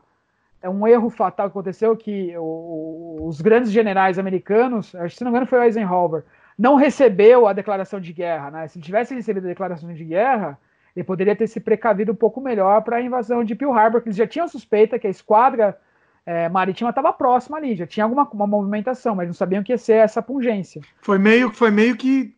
Recebe, de diz, a história, é, diz a história que receberam a ordem da declaração de guerra e não passaram adiante, acharam que não era... Só que já eu... vimos também, né? É, Algumas coisas é, assim também, né? Exatamente, entendeu? Vimos de é. novo, né? Na verdade, de novo. A, a gente não sabe se é white flag ou não, entendeu? A gente não sabe. Não, não dá, é. Não dá pra então, saber. Por isso que eu não tô nem falando o que é. Tô falando que já vimos. Tô só já, insinuando. É. E a gente sabe o que aconteceu. O que aconteceu, é, essas dinâmicas, a entrada dos Estados Unidos, tudo mais, e o legado que o, que o nazismo deixou do, depois da guerra, né? O é, que, que eu acho que, assim, se a gente falar depois da guerra, que pra quem conhece e não conhece, sabe que a Alemanha perdeu a guerra, né? E nessa, quando a Alemanha estava perdendo o cerco de Berlim, você tinha os dois lados. Você tinha a Inglaterra de, é, de um lado, lado ocidental, Inglaterra com os aliados, do outro lado tem a Rússia, né? Então, os dois lados sabiam que ia ganhar, que a guerra estava ganha já, né? Só quando chegaram em Berlim, dividiram no meio e falaram, não, aqui vai ser comunista e aqui vai socialista, ser socialista. Eu acho que muito da atribuição que a gente dá hoje na, na nossa era contemporânea de, vamos dizer assim, de que é nazista, que não é, que é comunista, que é fascista, é justamente porque a gente tem na nossa memória introjetada essa guerra fria ainda, né? Essa separação Sim. entre o mundo ocidental e o mundo oriental. O mundo oriental pode ter uma pecha um pouco mais comunista, o ocidental pró-mercado. Então as pessoas Sim. atribuem esses termos de uma forma... No meu, no, aí que eu acho que, como provocador, eu gosto de propor, de forma muito errônea, falar que ah, a ascensão do nazismo nos governos e tudo mais, a ascensão do fascismo... Vamos ver, vamos fazer a dosimetria correta disso, né, para ver o quanto disso é verdade ou não, e analisar microscopicamente os contextos para ver se se aplica ou não. Se é uma discussão de uma apropriação argumentativa do passado mesmo, né, se eu posso me apropriar, ou usar os mesmos artifícios que o meu inimigo está usando, municiando ele contra o meu argumento, que acho que é pior. Entendeu? Você é que, é, é que o pessoal não entendeu. Claramente, o Daniel, ele... ele... ele não quer, o que ele não, não acha certo, me corrija se eu estiver falando besteira, é usar o termo nazismo para denominar outras coisas. A gente vai entrar melhor nesse tema. A gente ainda está na parte da história, ainda, mas só para... Exatamente. Mas é. só, só complementando o que o Dmitry está falando, que acho que é super importante, é justamente para não fortalecer. Quando você atribui uma pessoa e você personifica um erro do passado, e você fala, ah, ele, ele é nazista, você está ajudando, assim, você está fazendo, você está jogando contra o mundo. Porque você está falando que o nazismo tem espaço, que as pessoas estão sendo competentes enquanto levar o nazismo adiante. E, no meu ponto de vista, isso é um crime. Sim, você... mas... É Bom, um crime, entendeu? Hoje vai, daqui a pouco vai ter um debate. Vamos ainda na parte histórica ainda. Eu, eu entendo o que o Daniel está falando, mas eu discordo de uma parte aí. Tá bom. Eu entendo. E aí, e aí mas, levando... Assim, pode falar. Vamos voltar para a história, daqui a pouco a gente entra no debate. Por enquanto, estamos na história só. E aí, o que Bom, aconteceu? Qual, qual é o legal da última parte que eu acho que é importante? É que Estados Unidos e Rússia, que são os dois antagonistas da Guerra Fria, nunca entraram em guerra, é, efetivamente. Mas eles sim. tinham a proxy war, as guerras de procuração, né? Então você tinha um país que era defendido por um, por um lado, um país defendido pelo outro. Eles alimentavam esses países belicamente, com, com uma é, estrutura e tudo mais, e esses países se guerreavam. A gente teve Cuba com isso, teve África do Sul, que ajudou muita gente, teve Angola, a própria Angola, teve uma, uma guerra por procuração, a proxy war. É, a Vietnã foi uma proxy war muito clássica, né? E o Vietnã do Norte era defendido pela Rússia, Vietnã, entre aspas, o Vietnã do Sul pelos Estados Unidos, e deu no que deu, a gente tem essas dinâmicas, né? Então o legado que a gente tem hoje é que a gente reforçou essas polaridades, e hoje está mais latente do que nunca, né? Então eu Sim. acho que Esse, esse discurso, esse percurso histórico que a gente falou aqui de uma forma muito superficial, não superficial que seja ruim, mas é muito, precisa de mais detalhes, eu acho que isso não é, um, não é o objetivo do podcast, de ser um podcast histórico sobre a Segunda Guerra, as pessoas têm muito mais informações precisas por aí do que eu estou falando agora, mas é mostrar que a somatória dessas coisas criou um vácuo hoje, que é um vácuo, no meu ponto de vista, exatamente do vácuo que teve e que promoveu a ascensão do fascismo e do nazismo. E não acho que seja exclusivo do Brasil. Acho que é um vácuo... Essa polaridade está criando forças tão antagônicas que as pessoas estão perdidas. Então, não é culpa de A e B, é culpa de A e B ao mesmo tempo, não é um ou outro, é os dois ao mesmo tempo, entendeu? Isso eu concordo totalmente, totalmente, sem dúvida. Bom... Vamos só, historicamente, só para encerrar a parte histórica, tá? Aí teve a Guerra Fria e, e nazismo virou uma coisa, naquele momento virou uma coisa, um grande tabu, né?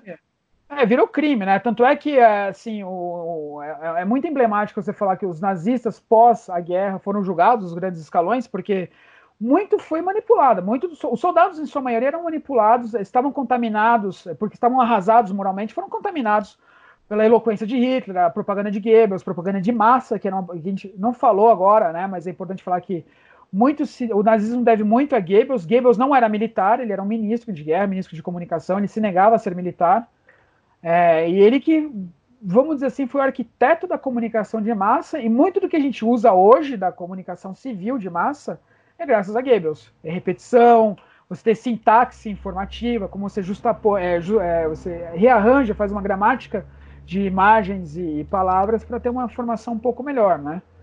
É, ele, ele que, que criou a cartilha disso, né, basicamente. Vamos dizer. Ele, criou, ele, criou, ele criou a propaganda, exatamente. Tem a propaganda e publicidade, né? São coisas diferentes. A propaganda é uma coisa muito mais institucional e, vamos dizer assim, que o objetivo dela é você criar um engajamento que não seja necessariamente uma compra física, uma transação comercial.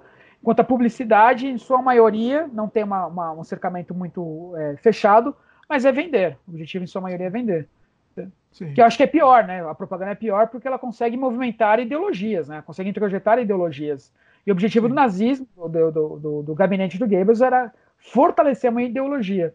Então, só voltando assim de Nuremberg, quanto isso foi, foi simbólico e emblemático, o julgamento dos nazistas em Nuremberg, que foi justamente em Nuremberg que começaram as ações de proibição da atuação dos judeus. Então, é um círculo que se fechou, né? Então, foi naquele tribunal que proibiram os judeus de, de praticamente viverem, e depois, no julgamento dos nazistas, após a guerra, justamente, inclusive, fomentou a formação do Estado de Israel. Deu casa para os judeus, né? Que no mesmo tribunal que, que, que acabou com aquilo, voltou. Porque justamente esse simbolismo era para quebrar essa hegemonia dessa propaganda em massa que Goebbels começou. Sim.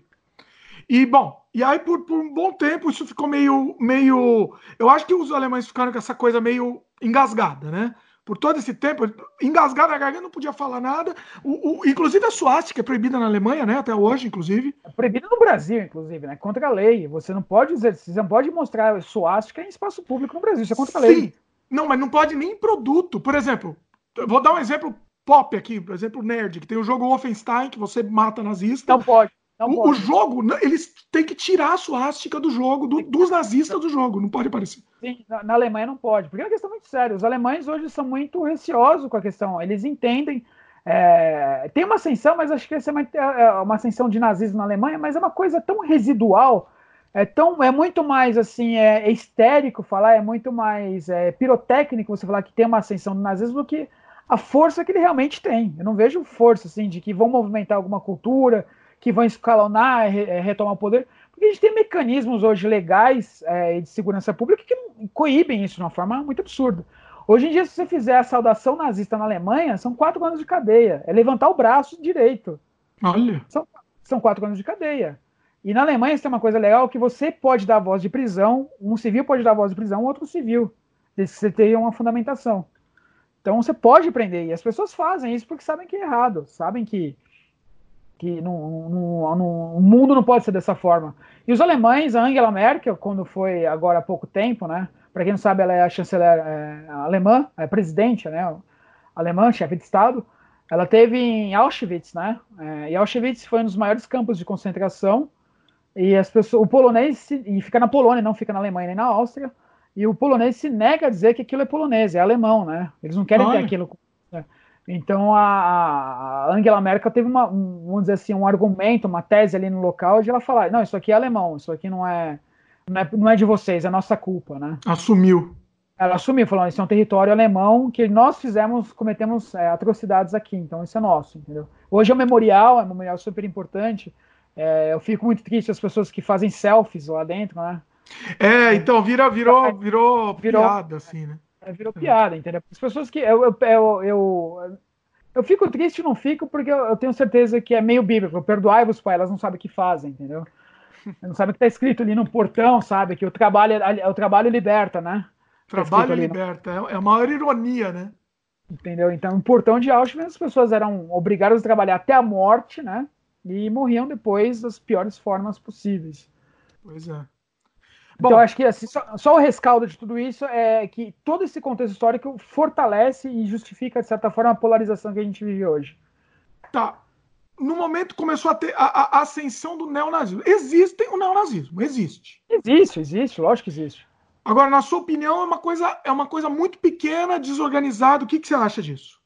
Eu acho que é pequeno, desorganizado e só quer fazer barulho e chama atenção. Não tem força, não tem inteligência, não tem pungência para tomar alguma coisa séria, entendeu?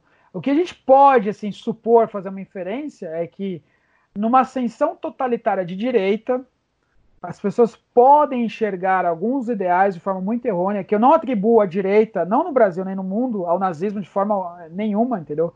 A direita é uma outra visão é, da, da vida, uma outra visão, é um estilo de vida que é oposto do, do, da esquerda, e que não necessariamente é ruim ou bom. As pessoas gostam de criar demônios nas suas polarizações, eu não caio nesse jogo. É, Mas a forma... extrema é ruim, né? Dos dois Os lados. Os dois extremos. Você tem reacionário dos dois lados. Os campos Sim. de concentração da esquerda na Rússia, os trabalhos forçados, eram muito piores que os nazistas. A esquerda, na sua essência, ela que deu ideias para o nazismo fazer o que fez. Ela deu esse input, entendeu? Então, os dois sendo reacionários, que as pessoas falam, você tem uma direita e você tem a direita reacionária. Como é que no Brasil se explica, por exemplo, a ascendência de uma... De uma a, a direita no mundo sempre foi católica. Como é que no Brasil você tem uma direita evangélica, entendeu? Então você tem uma pluralidade ali de diálogos. Você, isso, isso é importantíssimo. Eu entendo, eu, sou, eu entendo o que você está dizendo, mas eu acho que essa pluralidade, eles têm uma linha em comum aí. Uma linha perse- perseguitória, uma linha, uma linha, sei lá, vamos usar termos claro, homofóbica, né? É, preconceituosa. Ela, eles todos têm uma linha em comum. Eu não estou falando tem, que é tem... nazista, mas não, tem uma não é linha nazista, em comum. É uma linha ideológica. Obviamente, assim, essas pessoas, se elas cumprirem, se elas cometerem crime, elas serão presas e penalizadas. Eu não sou partidário de esquerda nem de direita, quero deixar muito claro. Eu não defendo nenhum dos lados, absolutamente nenhuma hipótese.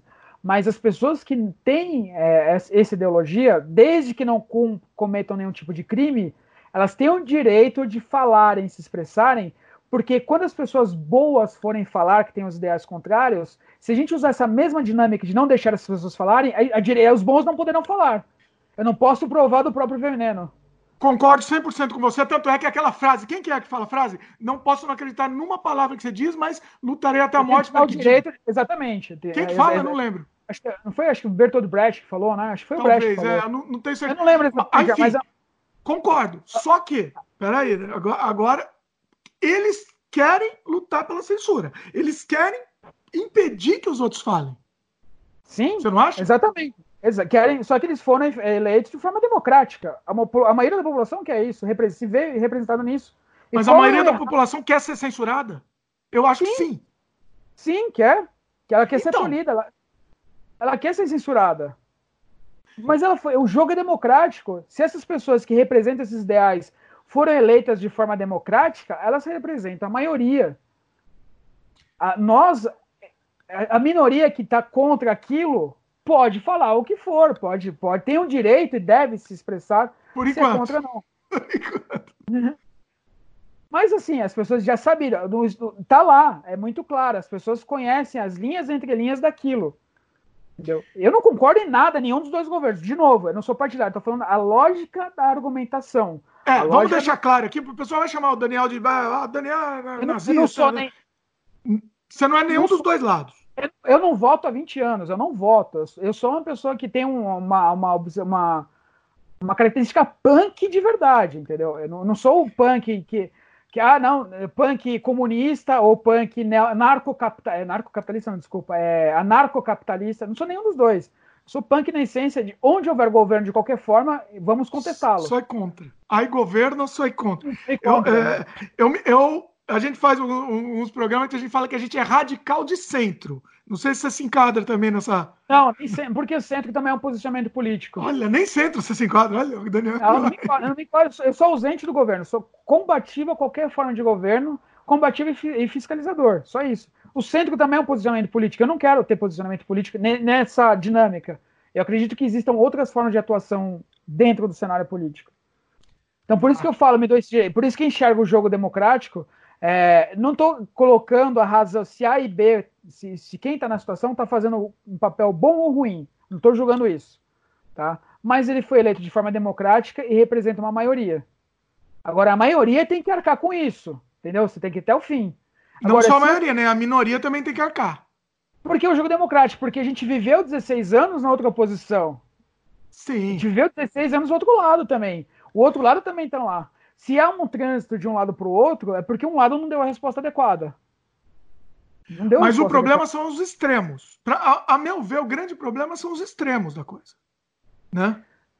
Assim, o problema é assim, sem extremo em tudo, mas assim, se a minha propaganda... Se você falar para mim, eu sou um remédio forte, você quer me comprar? Você fala, eu quero comprar. Você sabe que eu sou forte, sabe? Vou te casar mal. Mesmo se você quer comprar, é o seu livre-arbítrio.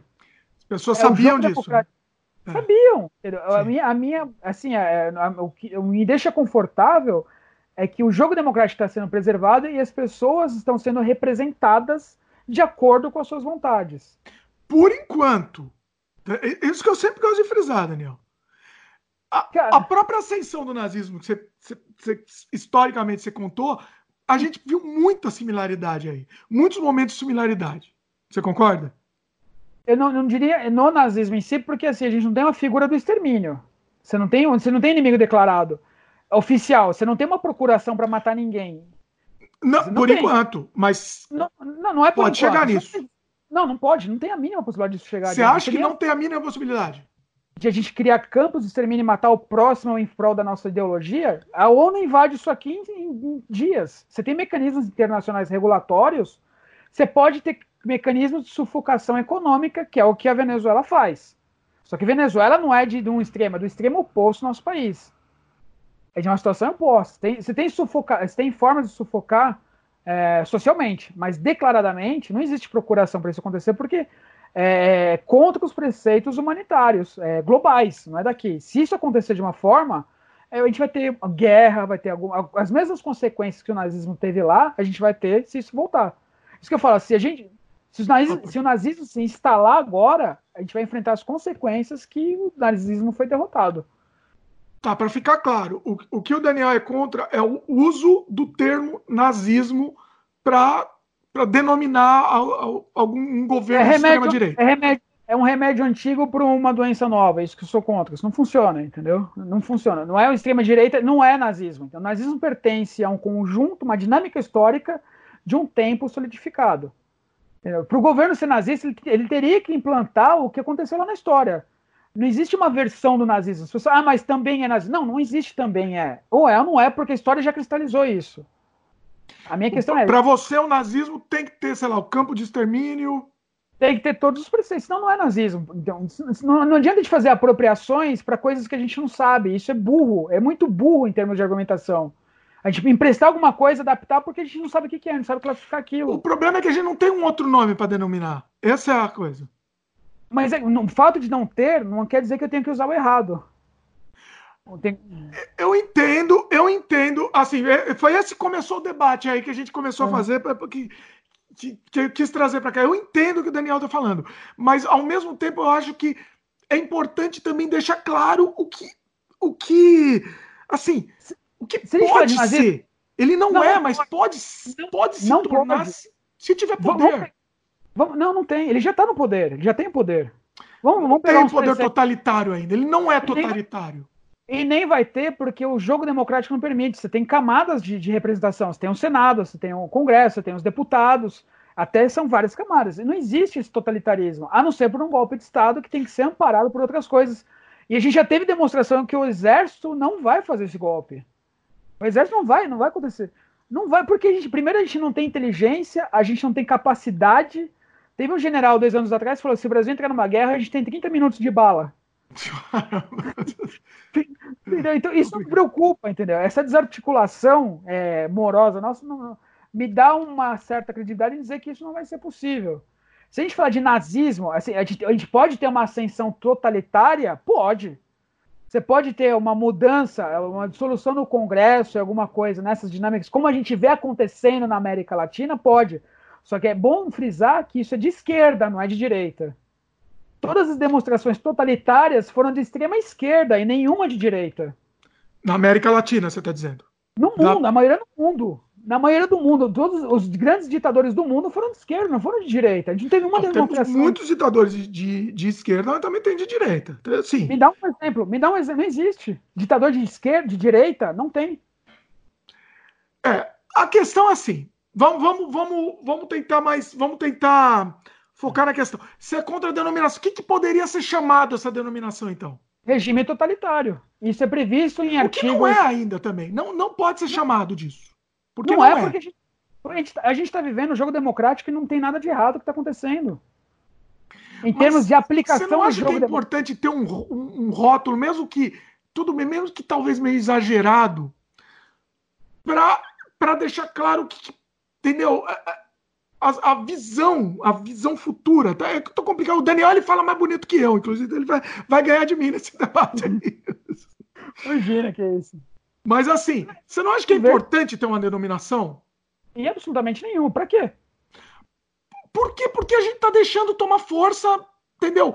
Coisas execráveis, entendeu? Homofobia, perseguição ideológica, perseguição e artística. Essa é a cultura brasileira, é isso que o brasileiro quer. Ou seja, como o brasileiro é, é homofóbico. É, é, é... é essa a questão, é essa a questão. Agora o, Brasil, o brasileiro, a cultura brasileira encontrou representatividade para isso. É isso que eu me concordo, choca. Eu concordo, eu entendo. Empre... Eu concordo. Controu uma representatividade. Agora, como é que você contra o jogo democrático? Só porque não é o que eu quis, não é o que eu penso, eu vou derrubar? Sendo que é o que a maioria pensa? Quando for a minha vez e as pessoas enxergarem contra, elas poderão me derrubar da mesma forma. Então, então mas tem, eu acho que eu entendo, mas eu acho que tem as denominações comuns aí. Por exemplo, você ser, você ser, entendeu? É, é, a favor de, entendeu? Contra gay, entendeu? Entendeu? Isso é um fato comum, é uma denominação comum. Você está sendo homofóbico, entendeu? A legislação, a legislação não permite agressão à homofobia. O que as pessoas fazem é descumprem a lei e atacam os homossexuais. Não tem, não tem erro nisso. Elas vão ser punidas. Inclusive as leis de, de, de proteção aos homossexuais melhoraram nos últimos anos, não pioraram. Verdade. As pessoas estão sendo presas. Verdade. As pessoas estão presas. Hoje, hoje você vê muito mais é, homossexuais, é, uniões homoafetivas, com mais seguridade, com delegacias especializadas do que os governos passados. Não estou falando que esse governo implantou isso, não estou falando, não é isso, isso é herdado. Mas demorou para os governos passados terem essa, essa, essa preocupação, e em um ano desse governo agora, isso se manteve. Tanto é que qualquer ataque homossexual sai na mídia, é um debate importante. Não deveríamos ter ataque, não estou falando, não estou incentivando por nada, eu sou uma pessoa completamente contra a violência. Mas as pessoas, não é que o governo, é, no, no, o governo não, não autorizou ninguém a bater ninguém. As pessoas que se viram representadas por, por esse governo que começaram a atacar. Esse que está o erro, é a mudança cultural das pessoas. Hoje elas têm uma procuração para agredir, acham que tem uma procuração para agredir os outros, porque o governo estabelecido está lá, só que o governo estabelecido não cria regras, não modifica regras. Se você bater no homossexual, você vai preso do mesmo jeito, se é governo A, B ou C, a lei está lá.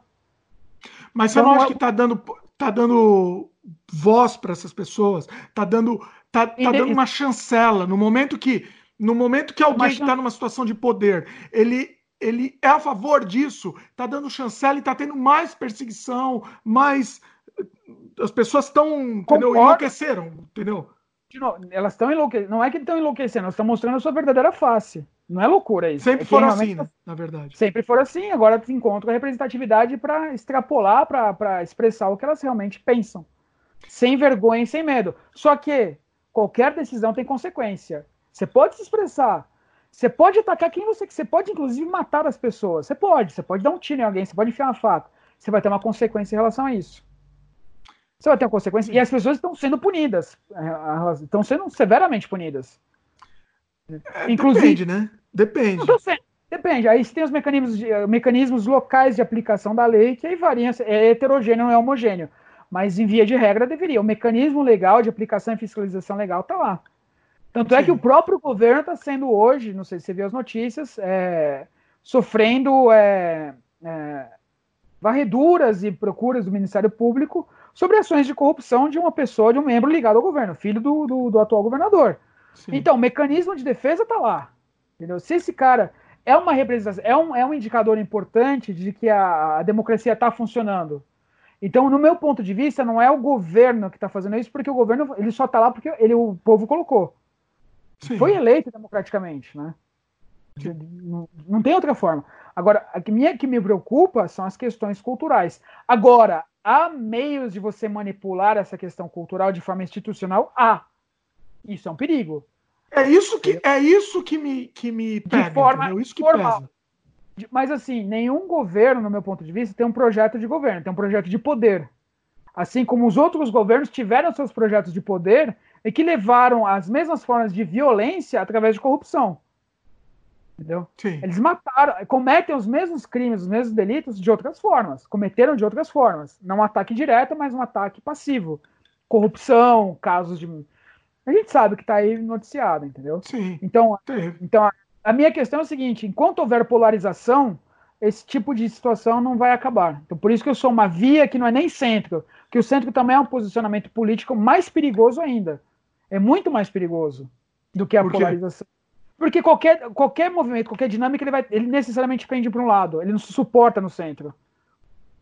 Você é, tá, faz sentido. Não, qualquer porrada que você dá, de qualquer lado, você vai, ter, você vai pender. Se você toma uma porrada para um lado, você vai para o outro. Exatamente. Ah, e, você, e você tem o efeito ripple, que você vai ficar chacoalhando para cá, para cá, para lá, para lá. E você perde identidade enquanto ideologia. Acontece. É, eu, eu, eu, inclusive, me, me coloco nisso. Isso toda hora. Você transita, se você transita e você não faz isso de forma inteligente, você é manipulado. Você não, é uma... não necessariamente. Você não, acha que, eu acho que a Por questão que de você estar tá lá no centro é você perceber os dois lados. Você toma uma porrada de um lado, você vai, você vai tender um pouco mais para o outro. A inteligência reside em não tomar porrada e sim absorver o que é de bom em cada lado. Antecipar as coisas boas de cada lado e não tomar porrada. Quando você antecipa, você pega um pouco de cada e você antecipa a porrada. É uma esquiva, né, que você faz antes de você tomar porrada. Faz sentido. Tá, fa- faz sentido. É, é, na teoria, né? Na teoria.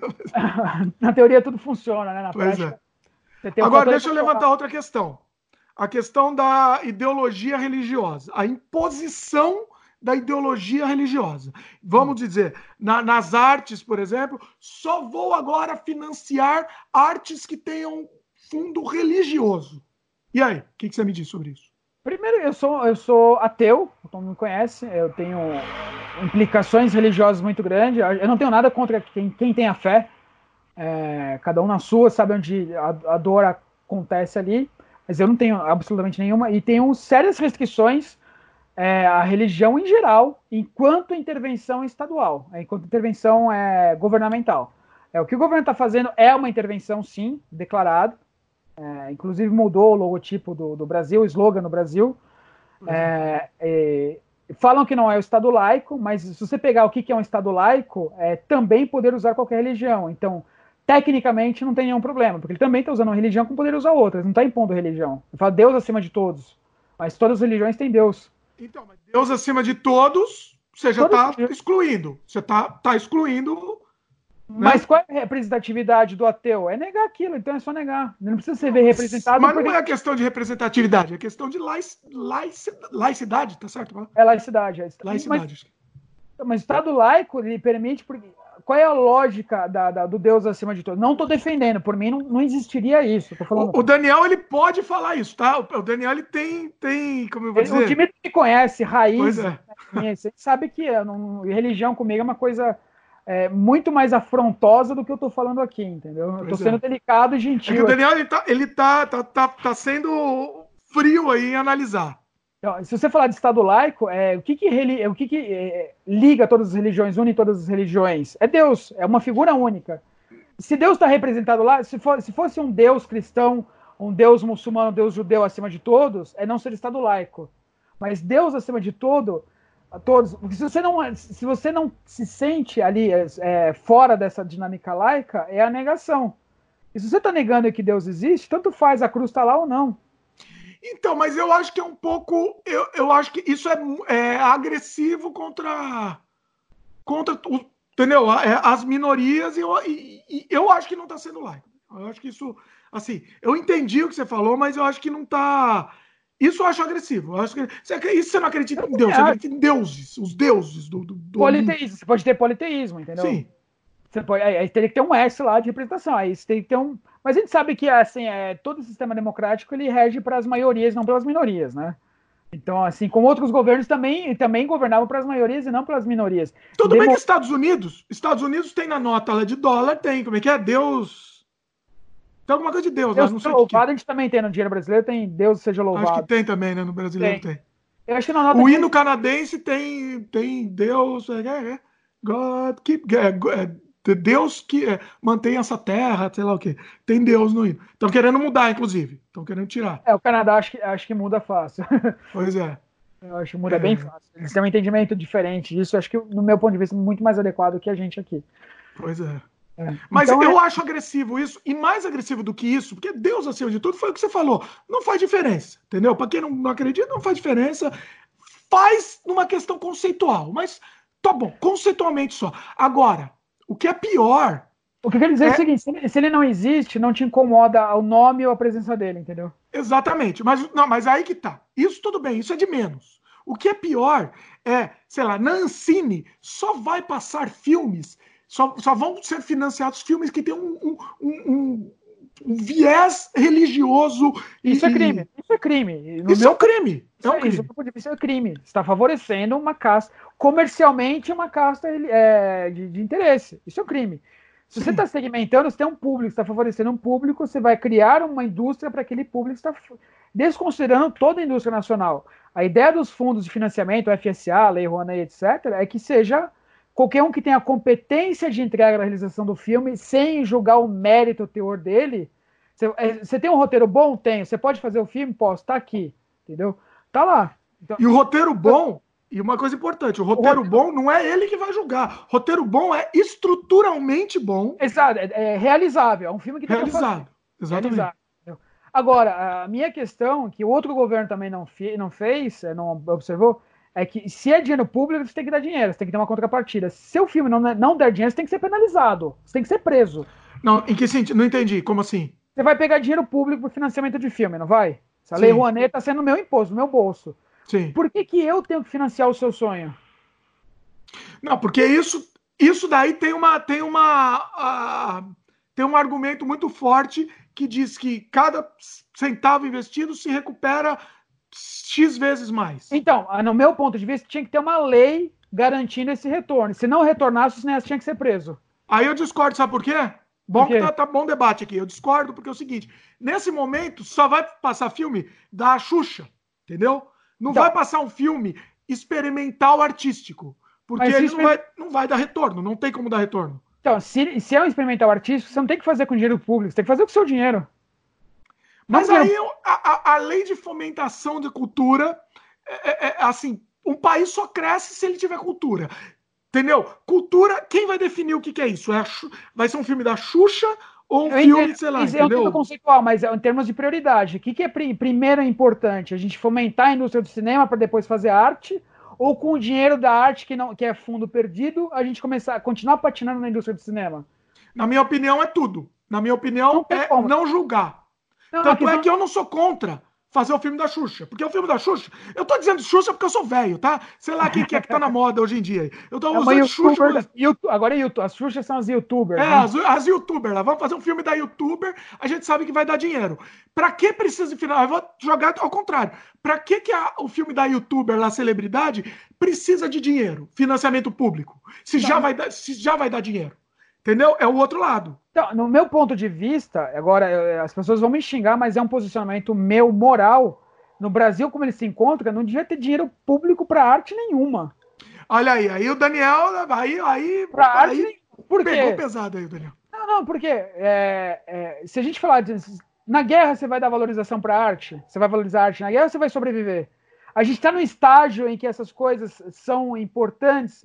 Não tem que tirar a primeira fome, é fomentar a indústria, formar pessoas, formar roteiristas, para depois a gente dar o dinheiro a fundo perdido, a fundo artístico? Mas esse argumento seu, Daniel, é que muita gente está usando hoje em dia para justificar essa destruição da arte, para justificar o desmonte do, do setor artístico do, do Brasil, eu não, entendeu? Eu não sou contra o desmonte, de forma nenhuma. Eu acho que o governo tem que incentivar, dar fomento, mas ter uma, um cuidado no volume do dinheiro, assim, uma fiscalização, e não só no volume, mas conferir também é, um aspecto mais comercial para a arte, senão fica muito abstrato.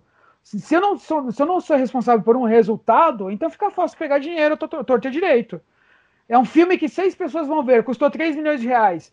Um filme que pudesse dar mais amplitude, não seria mais democrático para outras pessoas verem e levar essa mensagem mais adiante? Mas é aquela coisa, um filme que vai, dar, vai ter mais público, a gente vai ficar num, num loop sem fim, que não, não existe. Looping, mas a mídia não é looping, não, porque quando você educa a, a, o setor, quando você, você educa o mercado para consumir determinadas coisas, o que você jogar depois fica muito aceitável, porque as pessoas estão alfabetizadas cinematograficamente, elas sabem... Não, por, aí que tá, discordo completamente, porque você educa o quê? Um, assistindo um vídeo, um filme da youtuber, inventamos aqui um youtuber...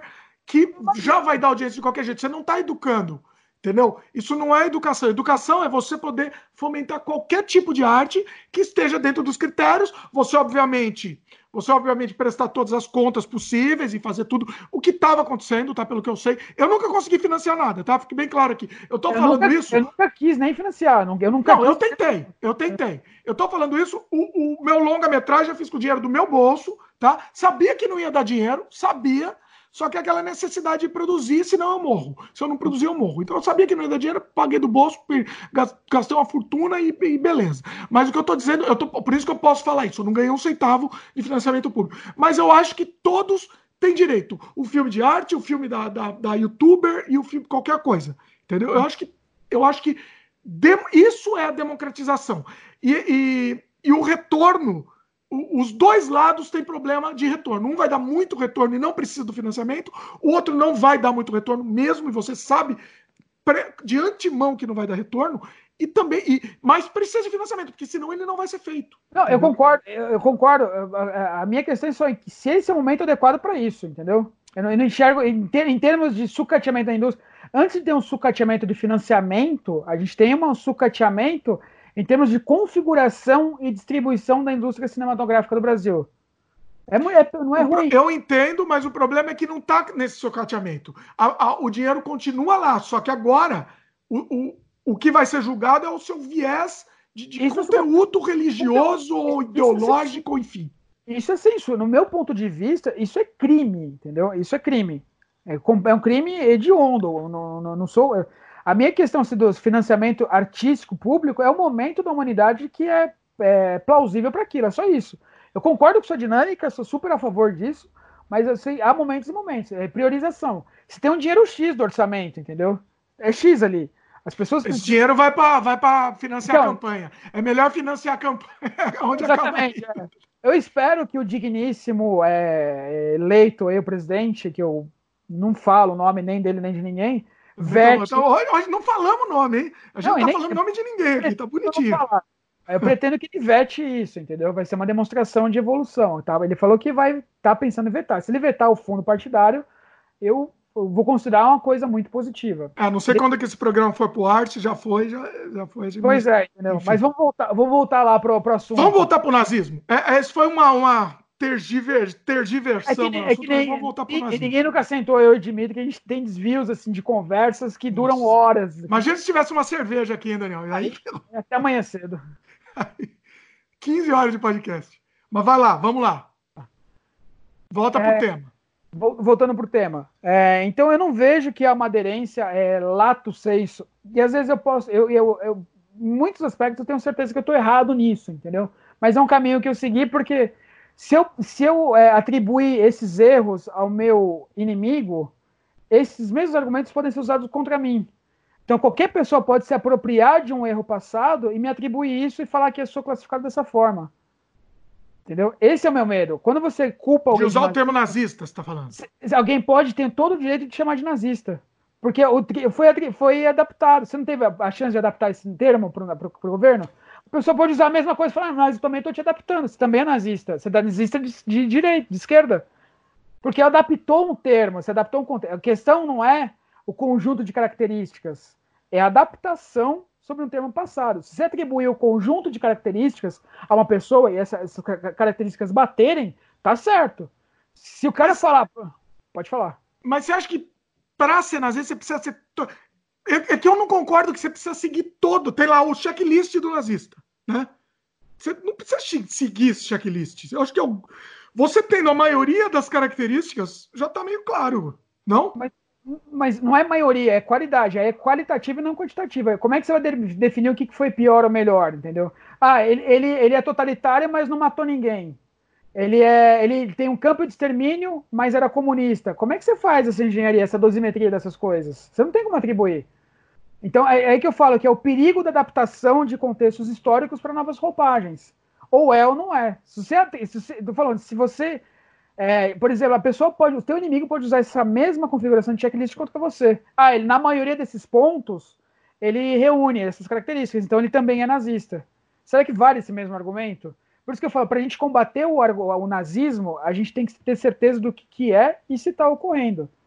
Se a gente adaptar tudo ao nazismo, ele perde força. Se qualquer coisa for nazista, perde força, você ganha escala. Como é que você combate isso depois? Eu, eu tive amigos judeus que apoiaram muito o governo e eles usaram esse argumento também. Você também, você também é descendente, né? Sim, sim. E é que assim, eu, eu acho Você não apoia o governo, não estou falando de você, tá? Os abjuros que eu argumentei isso. Você, você judeu, e judeu, judeu praticante, tá? Você não é, você, não, você não. é descendente só, né? Descendente, né? Judeu, você praticante e tal, você tá apoiando esse governo que tem sinais fascistas e tal, entendeu? Eu, eu acho muito complicado isso, entendeu? Eu acho muito mas, complicado. Mas, por exemplo, se a gente pegar, vamos pegar em termos práticos, tá? O governo atual, ele é um dos maiores, é, quer fazer acordo comercial com Israel. Então, mas aí é que eu, agora o inimigo não é mais o judeu, o inimigo é outro. Então não é nazismo. Então não é nazismo. Não precisa ser, mas não precisa ser. É esse perigo argumentativo que você não pode correr de mente aqui, porque você está adaptando um fato passado. Não é, é um totalitarismo, mas não é nazismo. Nazismo tem que ser contra, o, tem que ser antissemita. Senão não é nazismo. Ah, enquanto, enquanto a gente está conversando, eu estou procurando aqui aquele, os sinais do, do nazismo e fascismo que estava no... No museu, no museu do Holocausto, né? Do Holocausto, sim. É. Estava procurando que os quatorze, quatorze características do, do, iniciais de regime fascista. Olha tá. aí, ó, olha aí. Boa. Tá, isso iniciais. É regime fascista. Não, e é regime fascista, não é nazista. Tá, pode Você... chamar de fascista, então? Pode. Se for um regime totalitário, sem extermínio de outras pessoas, sim, é fascista. Então vamos lá? Vamos? Então, bora. P- posso passar? Fala aí. Vamos lá. Primeiro. Um, nacionalismo forte e contínuo. Sim. Check. Bate, vamos, check. vamos checar? Vamos fazer check. Checked. Checked. Dois, desrespeito pelos direitos humanos. Checked. Check. Vamos voltar no primeiro, mano. Quais o primeiro item? Os, os acordos comerciais lá fora. Onde está o nosso nacionalismo se ele, o governo quer mostrar submissão aos Estados Unidos? Não, mas aí, aí, aí eu vejo mais como burrice. Aí mais é burrice o nome. Nome técnico disso. É, eu acho burrice como um todo, mas tudo bem. Tudo, tudo, tudo bem, tudo bem. Como um todo. Mas o que eu tô dizendo, o nacionalismo, pelo menos Sim. interno, é aquela coisa. É, ó, ele Brasil é tão, acima ele... de tudo. Não, ele é tão forte que ele tem o apoio dos militares, né? Sim. Quando você coloca os militares na frente, é porque você acha que tem um inimigo lá fora que vai te atacar. Sim, exatamente. Não, concordo. Tá, mas passou. Passou. Um, um passou. passou. Checado. Dois. Desrespeito pelos direitos humanos. Sim.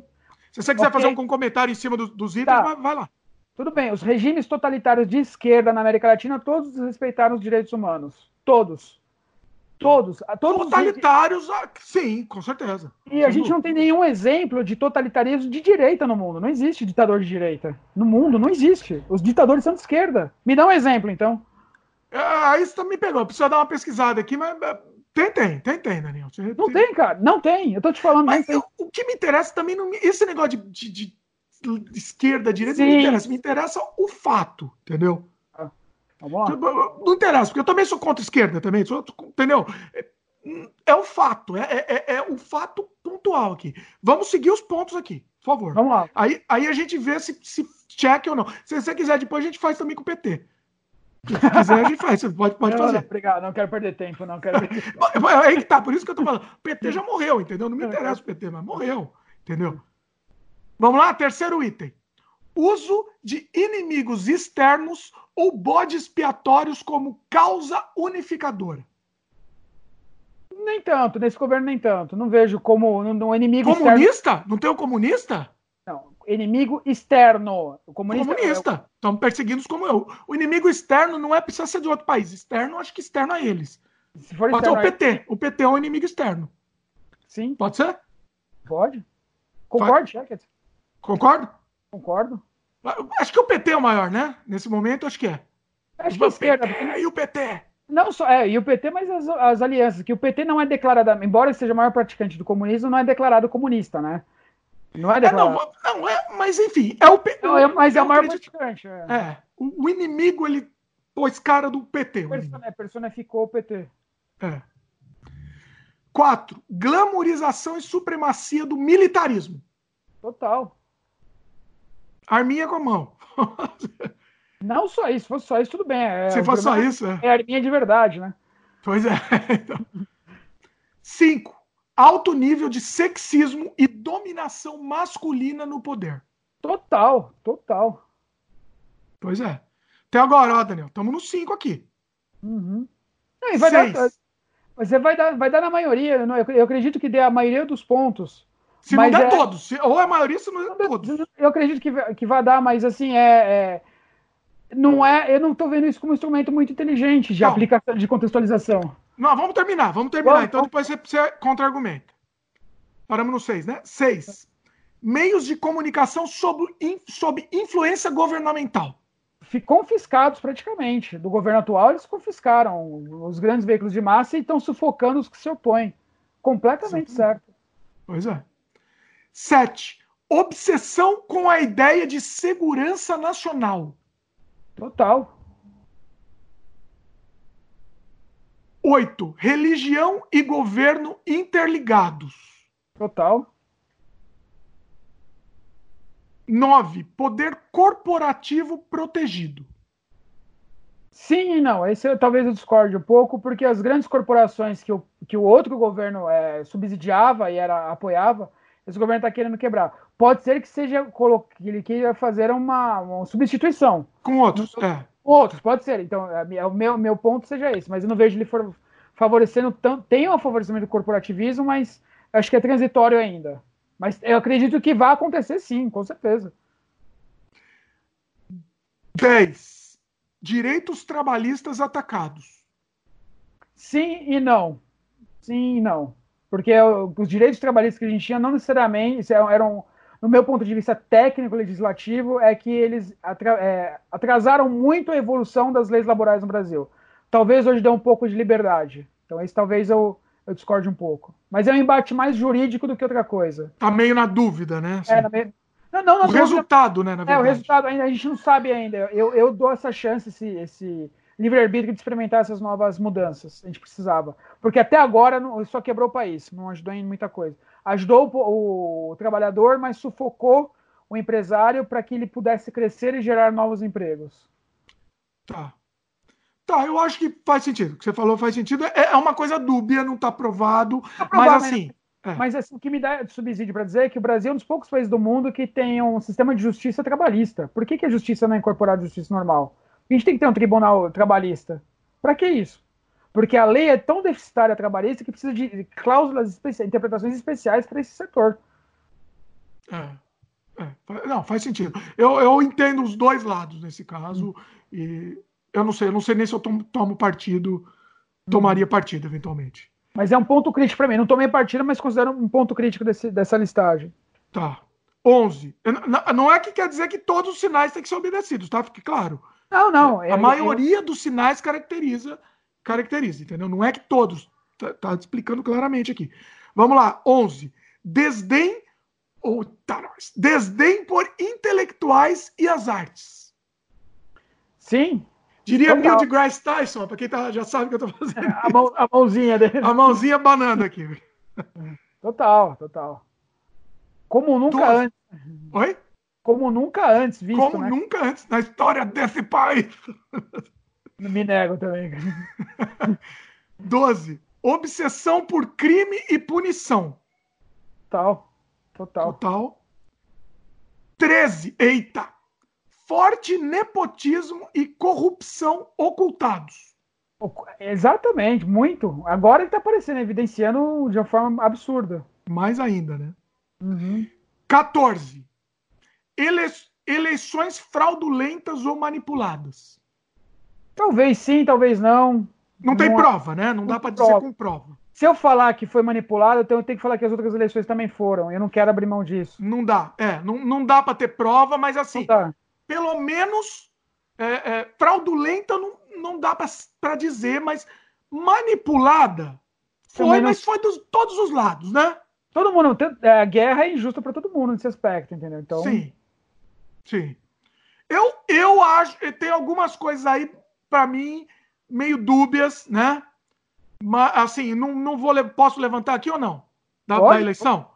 Lance de, da facada lá, várias coisas meio dúbias que não, representaram... A, a facada, eu acho que foi puro sorte. Assim, você não tem como dar uma facada para milimetricamente não matar uma pessoa. Se o cara erra três milímetros, ele mata o cara. Não tem como. Não existe essa precisão. Tecnicamente, então, a facada não tem como, mas que ele capitalizou isso de uma forma é, Acidental, com certeza. Lógico. Mas eu não sei, talvez... Então tá até dúbia ser a realidade dessa história, entendeu? E no meu ponto de vista, a facada era pra matar ele mesmo, pra exterminar. Mas você acha que teve a facada? Teve, lógico que teve, teve, com certeza. O, o, Einstein não, o Einstein não ia fazer isso, não ia... Se o cara é nazista e o Albert Einstein, que é o que, cara, é, que é contra o nazismo, foi o cara que levou ele para o hospital, imagina se isso aconteceu ou não. É, tá. É, é, não sei, não, a gente não dá para... Esse aqui é difícil de não acusar dá, eu não, alguma coisa. Eu não ponho minha mão no fogo, mas acredito que a facada foi o cicatricura, acidente que deu certo, sabe? É, pode, é, parece que assim, o negócio é tão inveros, inverossímil que parece uma teoria da conspiração, conspiração, né? Então... Não, não tem como. O cara, assim, eu queria saber, eu queria conversar com esse cara da facada, que é o melhor facadista do mundo, né, cara? Então, sabe, cara... Mas, é, então, mas talvez, é, não dá. Não, não tá. dá pra nem falar, porque fica é. âmbito, âmbito da conjectura aqui. É. Não dá. No âmbito, não, não dá. Bom, ah, pra quem quiser saber esse post que eu li, Essa, esses sinais do, do fascismo aqui, tá no link também aqui do... Esse é sinal de fascismo post, tá o... ou nazismo? Ele usa aqui, ele usa na, a palavra que tá escrita aqui é fascista. Tá? Eu não desconsidero o governo atual que ele tenha indícios de fascismo. Não desconsidero nenhum, nunca, nunca falei isso. O que eu falo é sobre nazismo. Nazismo não é um governo nazista. Se tem uma questão de raça aí que o governo atual não, não, não, não preconiza. Agora, fascismo enquanto totalitarismo de poder, sim, esse teve. Você pegar os principais regimes da América Latina, tem os mesmos preceitos, se fizer esse checklist dá certo. África dá super certo. América Central dá certo. E um terço da Europa dá certo. E a Austrália vai começar a dar certo. Então é, é uma lista que não, não, não dá indício nenhum de uma... Não, mas a gente pode chamar de fascista, poderia. Poderia, no meu ponto de vista, é um caminho, o caminho que ele está seguindo é de totalitarismo, e esse totalitarismo pode se servir do fascismo. Sim, há indícios que isso aconteça. Embora, vamos dizer assim, as regulamentações, os amparos legais no jogo da democracia vão dificultar muito, muito. Porque a partir do momento que a oposição percebe brecha legal ali, ela vai usar o instrumento legal para coibir aquela ação. E ele não tem poder para agir sobre as leis. Você tem como burlar alguma coisa, você tem como desviar de algumas coisas, mas a aplicação legal final, aí você tem instâncias internacionais, assim por diante, você pode recorrer. Mas pode Ele mudar pode... isso, né? Pode, mas é que tá, assim, é... o contexto hoje é muito mais... As pessoas estão muito mais espertas e têm muito mais informação que dificultam que esses processos totalitários venham a acontecer. Só que é muito doce a gente falar que isso pode acontecer, agrada a maioria. É uma bandeira muito, muito generosa a gente falar que o outro é fascista. É um lugar muito comum, é um caminho muito óbvio e reconfortante. A minha questão é assim, onde, é, a necessidade que a gente chegou de ter esse histerismo. Quando a gente fala de histerismo, vem a palavra grego, que quer dizer útero, e quando você fala útero, isso quer dizer hormônio. Quando você diz hormônio, isso quer dizer emoção. Então é um âmbito muito mais emocional, te dá um alívio emocional você colocar a peste de alguém de seu nazista, não sei o que lá, sem falar, porque isso te traz conforto. E trazer conforto não quer dizer que você vai resolver o problema. Essa é a minha questão. Você só resolve o problema se você estiver desconfortável e de cabeça fria. Se as pessoas realmente quiserem tirar esse governo, vão parar de falar esse, fazer esse, cometer esse monte de erro histórico e é começar a trilhar os caminhos certos. Em vez de ficar fazendo postzinho contra, ah, ele é nazista, ele é fascista, não sei o que lá. Eu não estou vendo um milhão de pessoas acampadas na Paulista. Inclusive essas pessoas que reclamam estão com seus iPhones de onze mil reais... e suas B M Ws de setenta, oitenta mil reais, tomando cachaça, fumando maconha, que é contra a lei, aqui na Augusta.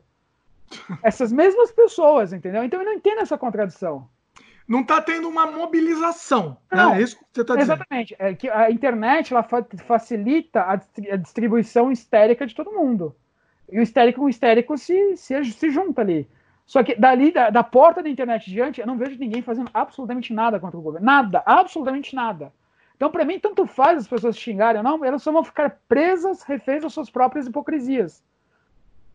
É, e você fica na sua bolha, só xingando na Exato. sua bolha, porque quem não, quem não concorda com você é, já vai te desqualificar, não, não vou nem te ouvir é, mais. Não, não, ele, ele não é um concordo.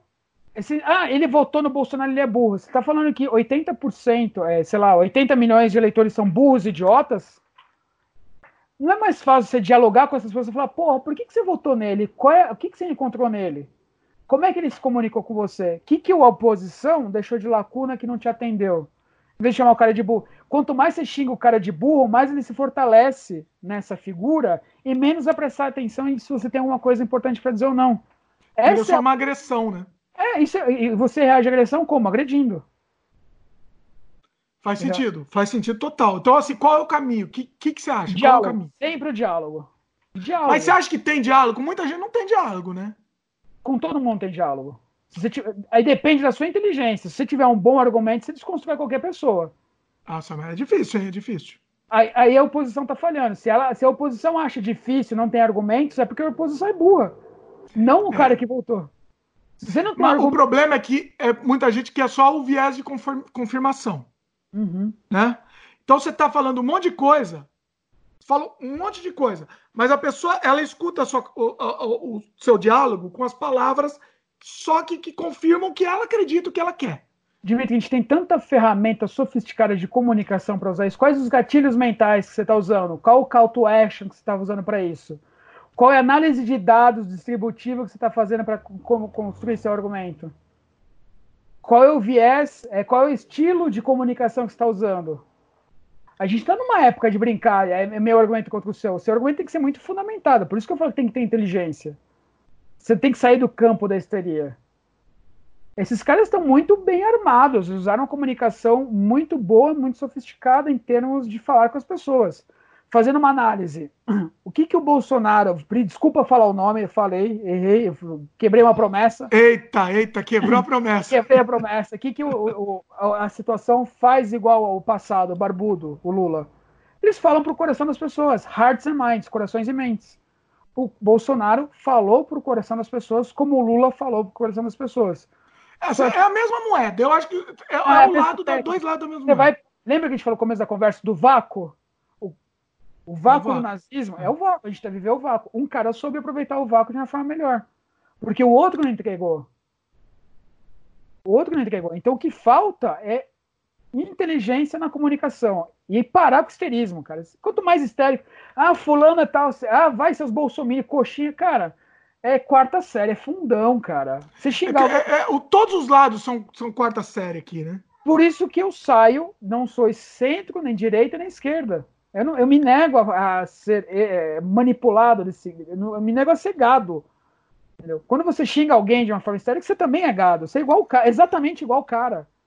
Sim. Porque você está tá apresentando as armas que ele está que ele tá usando. Agressão.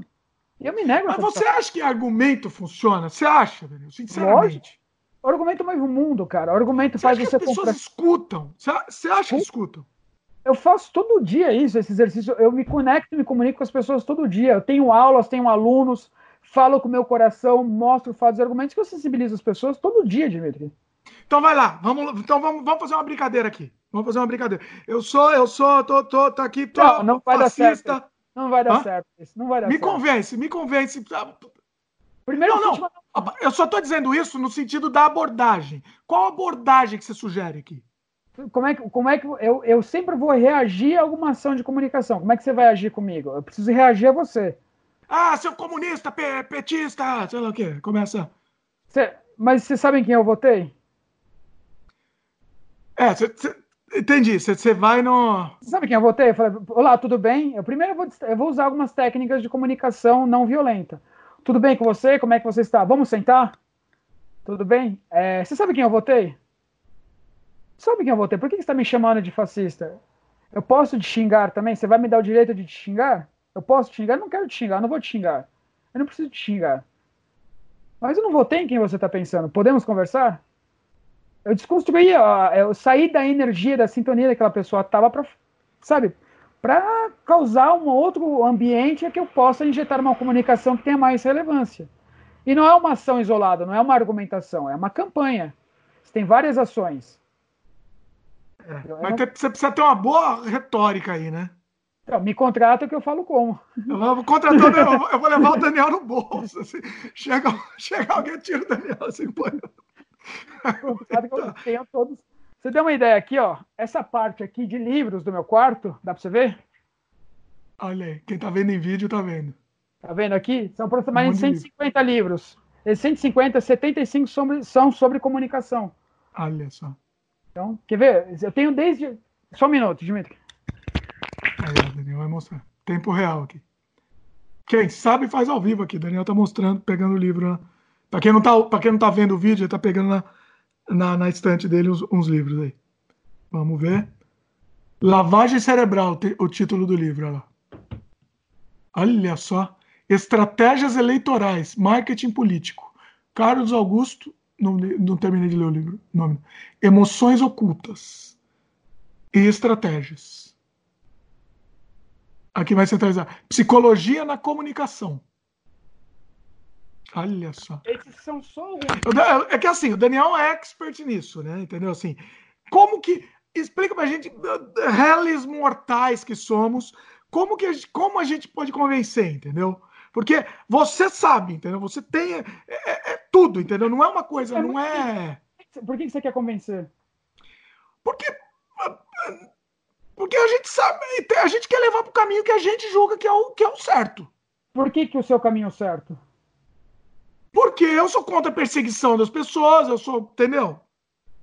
Por que... explicar. Então, você tem que fazer o porquê até chegar no último porquê. Eu tô explicando, último... vamos lá. Porque uhum. eu não, eu, entendeu? Eu sou a favor da liberdade, sou, sou contra a censura, sou a favor da liberdade de expressão, sou a favor da perseguição contra minorias. Por quê? Porque pra mim... Então, o Daniel tá querendo me pegar aí. Porque pra mim isso é, o, é o, o, a forma de um ser humano viver. Você conviver com o próximo... A, a minha regra, da minha, da minha, a minha única regra que tem é não faz com o outro o que não quer que faça com você. Por isso. Você percebeu quantos eu você falou e não nós? Olha! Você Tudo... tirou do coletivo, né? Você só falou de você, não quero saber de você. Eu quero saber o que, como é que nós podemos fazer alguma coisa e transformar. Eu não quero saber da sua opinião. Eu quero saber que eu e você juntos a gente pode fazer uma coisa interessante. Ou seja, eu posso falar exatamente a mesma coisa falando... Colocando aí, no, no coletivo. Aí você fala, e se a gente fizesse isso, isso, isso? Porque quando eu coloco o e se, você não desqualifica outra pessoa e dá uma possibilidade que não anula ninguém. Você não tá dando... Você não tá dando... Não, não é combate, não é combate, é somatória. Eu não posso combater essas pessoas, tem que somar com elas. Você tá jogando argumento. Exatamente. Fala, e se a gente fizer uma construção coletiva? E se, além do que você tá pensando, a gente ganhasse um pouco mais com a minha contribuição? Olha só, que, que espetacular. Ah, o Daniel está mostrando livro Psicologia do quê? Da comunicação, esse é Da comunicação. Olha só. É, é exatamente isso. Eu acho que o caminho é esse. O caminho é esse. Uma, uma vez eu ouvi um argumento, pra você começar o argumento com, com, com bolsominion, vamos dizer, eu não, não falei o nome. É, é falar assim que você votou no fulano. Ah, eu votei no fulano, mas eu tô muito... Tô muito... Um táxi, você tá num táxi lá, né? No Uber. E aí veio um cara do Uber... Ah, tá, o, o, tá, o motorista lá, bolsominion. Você fala, ah, eu, eu votei no fulano, mas eu estou muito decepcionado com o que aconteceu. Tá? E, e, e aí você leva a pessoa pro seu lado. O que, que você acha disso? Faz sentido? Depende. Se for uma estratégia que você conseguiu o resultado, ótimo. Se foi o meio que você conseguiu para aquilo, ok. Mesmo sendo uma mentirinha, uma mentirinha light aí, vamos dizer. É você com sua consciência. Você está bem com isso? Eu jamais estaria bem com isso. Porque... Eu não sei também, eu não me sentiria também. Eu ouvi, eu ouvi falar dessa estratégia. Porque eu estou sendo tão nefasto quanto ele. Você está usando, você está... É, tá, tá, é. É, é, lembra que eu falei da adaptação dos conceitos? Você está fazendo a mesma coisa, está ocorrendo o mesmo erro. Para quê? Sim. Sim. Por que, que, você, por que, que você quer mudar um comportamento se você não acredita no que você está falando? Você está mentindo, né? Você já começa mentindo. Então, não é legal. É. Eu acho que eu é melhor ser honesto na, na, na história. Né? Exatamente. Nossa, sensacional esse debate. Acho que a gente conseguiu afunilar. Eu achei que ia sair briga. Aqui não saiu briga, hein, Daniel? Não sai. Não sai. A gente é inteligente o suficiente. Olha não... só, chegamos no, no, no, no meio termo mesmo. Uhum. O, o lance é assim, chamar de fascista pode, pelo menos? Eu não sou balizador para chamar de pode ou não, mas acho que o fascismo é um caminho que, se as coisas continuarem do jeito que estão, pode leva uma inferência para que sim. Nazismo, não, não tem como. Tecnicamente, não tem como. E eu, eu, a minha mensagem é assim, não adapte o passado para problemas novos, vai dar erro. Porque isso pode ser usado contra você. Assim, eu entendo, mas assim, não existe ainda um nome, certo? Daqui ah, a cem anos vai existir, talvez? Pode ser, depende, a história, a história regida é contada por quem ganha. Quem que vai ganhar essa, essa, as guerras são, são contadas por quem ganhou. Quem ganhou essa guerra? A gente não sabe ainda. Esse é meu, esse é meu medo da história. Até arrepiei, agora arrepiei. Não sabe quem ganhou ainda, então quem que vai contar isso lá na frente? Eu não tenho a mínima ideia, entendeu? Pode ser que em três semanas o governo caia e entre um regime totalitário oposto. E aí, você vai fazer o quê? Pois é. Pois entendeu? É. É, vai ter muito pano pra manga ainda nessa história. Vai ter muito vai, pano pra manga. Não é uma coisa que a gente tenha que ter uma opinião e uma resposta definitiva. O maior, um erro do brasileiro, não diria um erro, mas a característica do, cultural do brasileiro é ter opinião sobre tudo. Você tem que falar, você tem que se posicionar sobre tudo, inclusive que especialista você não... em todos os assuntos. É, inclusive que você não sabe, entendeu? Porque exatamente. Você ouviu falar, você recebeu uma mensagem, passou na, na emissora tal, então é verdade, saiu no jornal, então é verdade, entendeu? Então, por isso que eu sou conhecido como provocador, né? Que eu começo a falar, então, galera, tem gente que pensa, é um clichê que eu vou dizer, mas tem gente que pensa dentro da caixinha, gente que pensa fora da caixinha, e eu quero pensar sem a caixinha. Sem a caixinha, muito bom. Muito bom. Pensar sem a caixinha, entendeu? E aí? Qual é, qual é, quando eu falo do posicionamento de esquerda, de direita, é justamente, e centro, é, é, o meu pensamento é pensar sem a caixa. Para mim, dentro da caixa é um lado, fora da caixa é outro, e sem a caixa é tentar propor uma coisa, é inovar mesmo, sabe? É um outro viés, uma outra forma de a gente se comunicar e de viver harmoniosamente na sociedade. É. É, tudo é respeito de harmonia, entendeu? Agora, somos todos passíveis é, de harmonia. A questão é o seguinte, né? O comunismo enxerga todo mundo do bem, né? E todo mundo é certo. E, é. O, e a direita enxerga que todo mundo é do mal e precisa ser corrigido, né? É. É. Entendeu? Por que que, por que que o comunismo não deu certo? Por falta de disciplina. Porque a disciplina humana era, foi feita através de correções em centros de detenção. Uhum. Porque se não concordasse com aquilo, você tinha que ser um robô, entendeu? Para que Sim. aquilo, aquilo é, acontecesse, para que desse certo. Tanto é que não deu, porque o ser humano ele não é nem bom nem ruim, ele é emocional, né? Você não sabe Sim. quando ele vai ser bom, quando ele vai ruim. Por isso que eu acho que esquerda e direita não servem, né? A esquerda acha que todo mundo pode ser passível de correção e merece uma correção, né? E a, direita, e a esquerda acha que todo mundo vai, não precisa, né? Se precisar, a gente aplica. Então... Sim, sim. É, não, faz sentido, faz, faz todo sentido. Olha, eu acho que foi espetacular esse debate, Daniel. Foi espetacular. Eu acho que, assim, o interessante é que foi um debate que meio que, que respondeu, entendeu? Porque debate geralmente não leva a nada. Isso eu acho que levou. A gente fez um debate, uma construção, não é um debate, é uma construção dialética, né? Que a gente fez, né? Sim. A gente tinha um pressuposto inicial enunciado que a gente tentou esgotar as possibilidades dentro dos nossos arsenais cognitivos e comparativos. A gente chegou com pessoas inteligentes, e não estou falando que é mais nem menos, mas inteligentes no âmbito de ter curiosidade e querer provocar mudança em alguma coisa. Eu acho que a gente teve um saldo bem interessante aqui e que, de certa forma, ajude alguém a ter clareza sobre pensamentos. Ou confunda completamente, que eu acho que é mais legal. Confunda mais ainda. Que eu acho que é o... que é o mais legal. É, questione tudo a todos, inclusive a gente. Exa- essa é a melhor. Essa é a melhor frase, exatamente. Eu sempre repito isso. Você questione tudo, inclusive a gente. Exatamente. Todo mundo. Pois é. Legal. É isso. Sensacional. Daniel Obrigado. Vai voltar aqui no canal. Mande comentários, o que você quer, de repente vocês querem que o Daniel fale. O Daniel é um orador, assim. Traz ele aqui. Não, é sensacional, Daniel. Você sabe, você sabe disso. Conheço o Daniel desde adolescente, a gente era moleque e, e já, já, a gente já viaja desde aquela época. Já. As viagens... Na... Rolou muita cerveja nesse tempo, né, cara? Oi? Rolou muita cerveja nessa, nessas discussões. Muita cerveja, pois é. Um dia eu vou fazer um, um programa tomando uma. Você aí, ó, aqui tomando uma. Legal, bora, cara. Vamos lá. Pô, interessante essa ideia. Legal. Sensacional. E agora a gente Obrigado. Quer a participação de você. Ah, e uma coisa importante. Aí eu ia falar e esqueci. Espero que vocês tenham entendido o posicionamento, tá? Eu, eu acho que ficou claro, mas muita gente é aquela coisa, da viés do, do confirmação, tal, a pessoa só entende o que, o que interessa. Então, assim, eu acho que ficou bem clara a posição, né, da gente, o que, que a gente queria dizer... Né? Tanto eu quanto o Daniel. Então, se, se tiver dúvida, qualquer coisa, comente aí também, obviamente, né? Ah, com certeza. E eu acho que uma discussão dessa é um... Não querendo dar uma de... A expressão em inglês é douchebag, né? De mentira nem nada.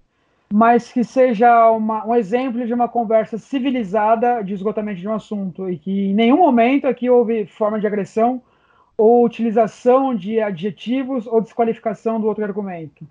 É, acho que nossa conversa aqui foi justamente para construir um coletivo legal, interessante e, sobretudo, possível sobre aplicação. Então, vamos lá. Então, respeito Sim. acima de tudo. Embora a gente não se concorde em tudo, eu acho que não, não tem que se concordar, mas no decorrer desse trajeto a gente se respeitou como dois cavaleiros. Sim. E eu acho que, no fim das contas, pelo menos da minha parte, que eu estava tava, tava em dúvida e muitas coisas, eu entendi o que você quis dizer, né? Uhum. E, e, e acabei, acabei concordando mesmo, assim. No, no fim das contas, eu entendi cem por cento do que você quis dizer. Um ponto ou outro que ainda estamos divergentes, mas eu acho que, que acabou sendo um, tendo um consenso aqui, um certo consenso. Com certeza. Isso é papo para mais podcasts aí. Só chamar. Com certeza. Daniel, faz os jabás aí. Daniel tem, tem, tem vários jabás aí para fazer. Fala do seu livro também. Então, um pouco do que a gente conversou agora é baseado na minha experiência e leitura de inteligência cultural. É, quem quiser saber mais sobre esse assunto, é um outro podcast, escuta lá o Dimitri, vê nos canais dos agregadores dele que tão, estarão lá, o podcast estará lá há pouco tempo, daqui quanto tempo? Uns quinze dias? O qual? A gente não tem data, né, o de interculturalidade. É, ainda não sei a data, mas já saiu um programa. É ruim. A gente tem dois programas com o Daniel. Um sobre empreendedorismo e um sobre, sobre inteligência cultural. Então, provavelmente esse daqui vai, vai sair depois da inteligência cultural. E quem quiser saber Sim. mais a discussão, consulte meu livro, está na Amazon, Inteligência Cultural para Profissionais Brasileiros. E quem quiser saber mais sobre o que eu faço, open educação ponto com ponto b r. Procura nas redes sociais, Daniel underline Costa, underline oficial. E é isso. Obrigado aí. Todos os contatos estão aqui na descrição do vídeo, na, na parte dos links aqui do, do programa. Então, se você quiser entrar em contato com o Daniel, está à disposição aí e a gente recomenda. Inclusive para fazer palestra também, né, Daniel? À vontade, falar sobre interculturalidade, empreendedorismo, tá? À vontade aí, estamos sempre abertos a, a resolver teu problema. Acho que é, é para meu... palestra, treinamento também, treinamento, treinamento de empresa, tudo, né? tudo, tudo, mas estamos aí à disposição. Muito bom. E o Daniel vai voltar aqui, com certeza. Porque é sempre sensacional, a participação do Daniel é sempre sensacional. É Legal, isso, obrigado. Agradecendo mais uma vez, Daniel. Até mais, Dimitri, que eu que agradeço, fique bem. Vocês estão ouvindo aqui, vocês estão vendo no YouTube, sessão do YouTube, faz um comentário na própria página do YouTube, a gente quer a participação de vocês. Se vocês estiverem ouvindo só, vocês mandem e-mail pra gente, para sem freio podcast arroba gmail ponto com. Futuramente a gente, a gente comenta o e-mail de vocês também, dependendo de quantos e-mails tiverem, trago o Daniel de novo aqui, pra, até para comentar também os e-mails, vamos... vamos fazer alguma, fazer alguma coisa legal aí. É isso? Legal. Espero que tenham gostado. Valeu e até a próxima.